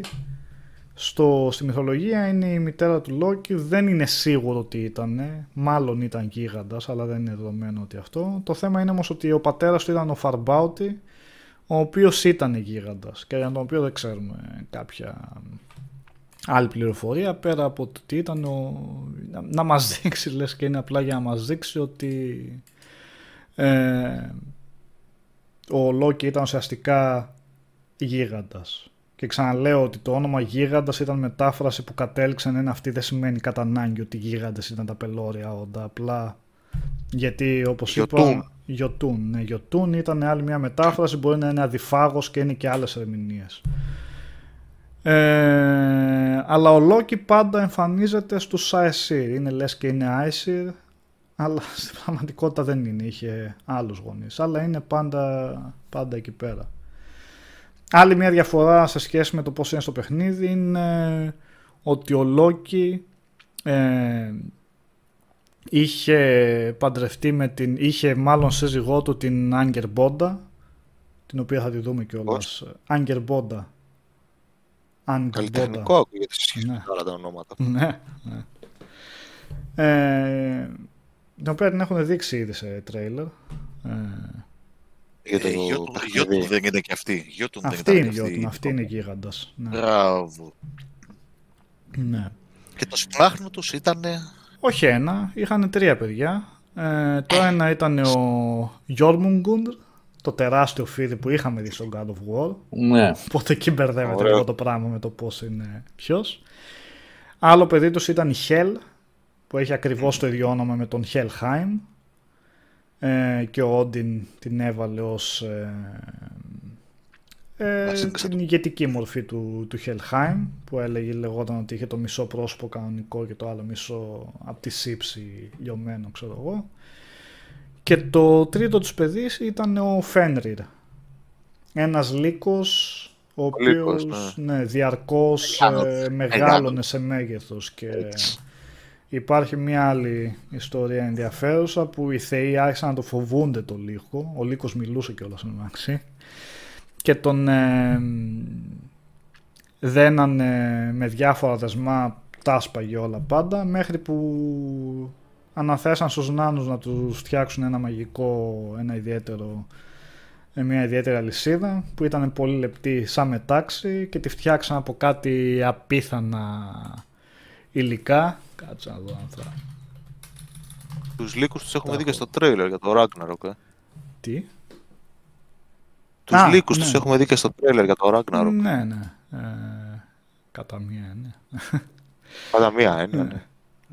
Ε, την αλυσίδα λέει τη φτιάξαν ε, αυτοί από τις ρίζες του βουνού το μουσι μιας γυναίκας, ε, το, το φτίσμα από ένα πουλί, τον ήχο μιας γάτας και την ανάσα ενός ψαριού. Δηλαδή από εντελώς... Max level crafting. Ναι, max level crafting. Αλλά ο Φένρερ επειδή κατάλαβε ότι αυτό είναι μάλλον κάτι μαγικό, τους είπε ότι αν με δέσετε, αν δεν μπορώ να το σπάσω θα με λύσετε όμως, έτσι. Και οι θεοί του είπαν ναι. Επειδή δεν τους πίστευε, είπαν, ε, τους είπε ο Λύκος: Αν θέλετε να με δέσετε με αυτό για να το δοκιμάσετε, τότε ένας από εσάς θα πρέπει να βάλει το χέρι του στο στόμα, σαν, ε, σαν εγγύηση, παιδί μου, στο στόμα μου. Να το έχω γραπωμένο και αν δεν με λύσετε, να το, το, το, το φάω. Και ο μόνος που είχε το θάρρος για να το κάνει αυτό και είπε κατευθείαν ήταν ο Τύρ, ο θεός του πολέμου που λένε. Ο οποίος έβαλε το χέρι του, τον δέσανε, δεν τον λύσανε και κράτησε την υπόσχεσή του και ο Φέντερ και του φαγε το χέρι. ναι. Ε, οπότε αυτά τα τρία ήταν ε, τα παιδιά του, του Λόκη που έχει διαφορά με το, με το μύθο. Ε, ο Λόκη ο οποίος έχει γεννήσει και ο ίδιος παιδί. Για να... Υπόκαμπος. Ο υπόκαμπος, ναι ένα άλογο με 8 πόδια είχε γεννήσει. Το οποίο είναι το άλογο του Όντιν. Ε, σε μια ε, άλλη ιστορία. Ένα άλογο. Ναι. Γιατί δεν ξέρω συνεχίζουμε επειδή έχει πάει και 12. Εγώ δεν έχω πρόβλημα. Ε, την επόμενη εβδομάδα τα υπόλοιπα. Ναι. Εγώ θα πρέπει να κλείσω μάλλον γιατί έχω αυτή την υποχρέωση που σας είπα στην αρχή. Mm-hmm. Και μου έχει βγάλει και μπαταρία το κινητό μου. Ναι. Οπα. Είμαι στο όριο. Την επόμενη εβδομάδα θα έχω data, εντάξει. Ε, άλλο η Freak και άλλο η Φρέγια, λέει ο Τον Πέτ. Δεν είναι σίγουρο. Μερικές φορές παρουσιάζονται σαν διαφορετικά πρόσωπα, άλλες φορές ε, υπονοείται ότι είναι το ίδιο. Είναι κάποιοι μύθοι έτσι κι αλλιώς που αντιφάσκουν ορισμένες φορές. Δεν είναι ότι όλοι είναι, είναι αυτό και τίποτα άλλο. Είναι μάλλον ανάλογο με το πώς είχε κάθε κοινότητα, είναι... πώς είχε του. Ακριβώς. Ναι. Έχει να κάνει και με τις περιοχές και ποιος ναι, ναι. μύθος έχει περισχύσει, αλλά μπορεί να έχει περισχύσει κάποιος μύθος μιας περιοχής ενδεχομένως, αλλά ναι. ε, παραλλαγές αυτές να έχουν μείνει ζωντανές σε διάφορες άλλες. Mm. Ε, σε διάφορα άλλα σημεία της ευρύτερης περιοχής εκεί πέρα της Σκανδιναβίας. Μπορεί, ας πούμε, να αλλάζει και από χώρα σε χώρα, να αλλάζει ναι, λίγο από τους Νορβηγούς ας πούμε στους Δανούς και πάει λέγοντας, έτσι. Ναι. Ε, σίγουρα έχουν παραλλαγές, αλλά ναι, γι' αυτό... Μόνο θεματικό είναι, σήμερα μόνο θεματικό ήταν, μόνο αυτό είπατε; Ναι, ναι, ε, δεν είχε τι άλλο να... Ναι. Ωραία, το έχει ωραίο είναι αυτό. Ταιριάζει κιόλας και με το είπαμε. Είμαστε κοντά στον κάτω γόρο, οπότε το έχουμε ταιριάξει ωραία. Και είναι και ενδιαφέρον γιατί εγώ δεν έχω μελετήσει τη σκανδιναβική μυθολογία. Έτσι, σκόρπιες πληροφορίες έχω. Οπότε είναι ωραίο. Έμαθα πολλά διαβάζοντας τα άρθρα του Νικόλα στην Οντάστα για το site. Μιλάμε ούτε ο Νίλ Γκάιμαν τόση πληροφορία. Ε. Ναι, ελπίζω να είναι ενδιαφέροντα αυτά. Σίγουρα για, το, για τα παιχνίδια θα δείτε πολλές αναφορές βασικά σε, σε πολλούς μύθους, ονόματα, περιοχές. Ε, πατάνε πολύ σε... Χρησιμοποιούν βασικά πολύ ωραία... Ναι, τέλος πάντων, ας πω κάτι άλλο. Ε, οπότε τι θέλει και οι υπόλοιποι να συνεχίσουμε, να σταματήσουμε; Εγώ είμαι για off ούτως ή άλλως. Ναι, και εγώ παιδιά θα βγω τώρα, ναι, γιατί σας λέω πρέπει να φύγω. Οπότε να συνεχίσουμε την επόμενη Δευτέρα. λοιπόν. Καλά την επόμενη Δευτέρα Την επόμενη θα, θα, το έχει βγει παντρέψουμε. παιχνίδι και... Ναι, θα το παντρέψουμε και με το παιχνίδι. Θα λέμε και για το παιχνίδι, οπότε ναι. Ενδεχομένως να έχουμε. Α, όχι, δεν νομίζω να έχουμε πάρει κωδικούς εμείς. Ακόμα είναι νωρίς τη Δευτέρα να μπορούμε να μιλήσουμε, να παίξουμε, να έχουμε παίξει και εμείς οι υπόλοιποι εννοώ.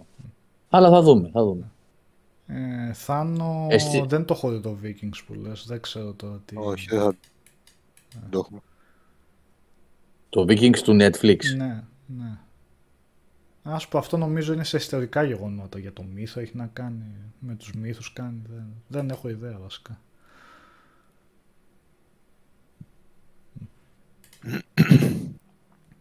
Μάλιστα. Λοιπόν.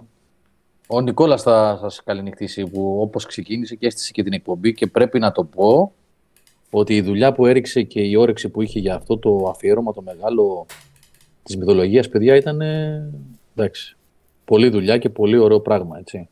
Διαβάστε το Ευχαριστώ. αυτό που είναι σε δύο μέρη ε, σκανδιναβική σαν- μυθολογία ενός μέρος πρώτο και μέρος δεύτερο Να βάλω Και αν το πρόκειται να links. παίξετε- Ναι, ναι. Ναι, ρίχτα κιόλας. Αν πρόκειται να παίξετε God of War, εγώ δηλαδή θα τα ξαναδια... Καλά, προφανώς και το παιχνίδι δεν είναι ένα προς ένα, αφού τις διαφορές τις είχε πει ήδη ο Νικόλας, τις είχε επισημάνει. Αλλά αν πρόκειται να παίξετε God of War, μια ανάγνωση πριν παίξετε έτσι για να πάρετε και μια ιδέα του κλίματος για των ονομάτων που θα δείτε και θα συναντήσετε και προσώ- πρόσωπα και πράγματα. Θα έχει πολύ ενδιαφέρον. Αξίζει να το δείτε. Πιστεύω, πιστεύω όντως τα αξίζει, γιατί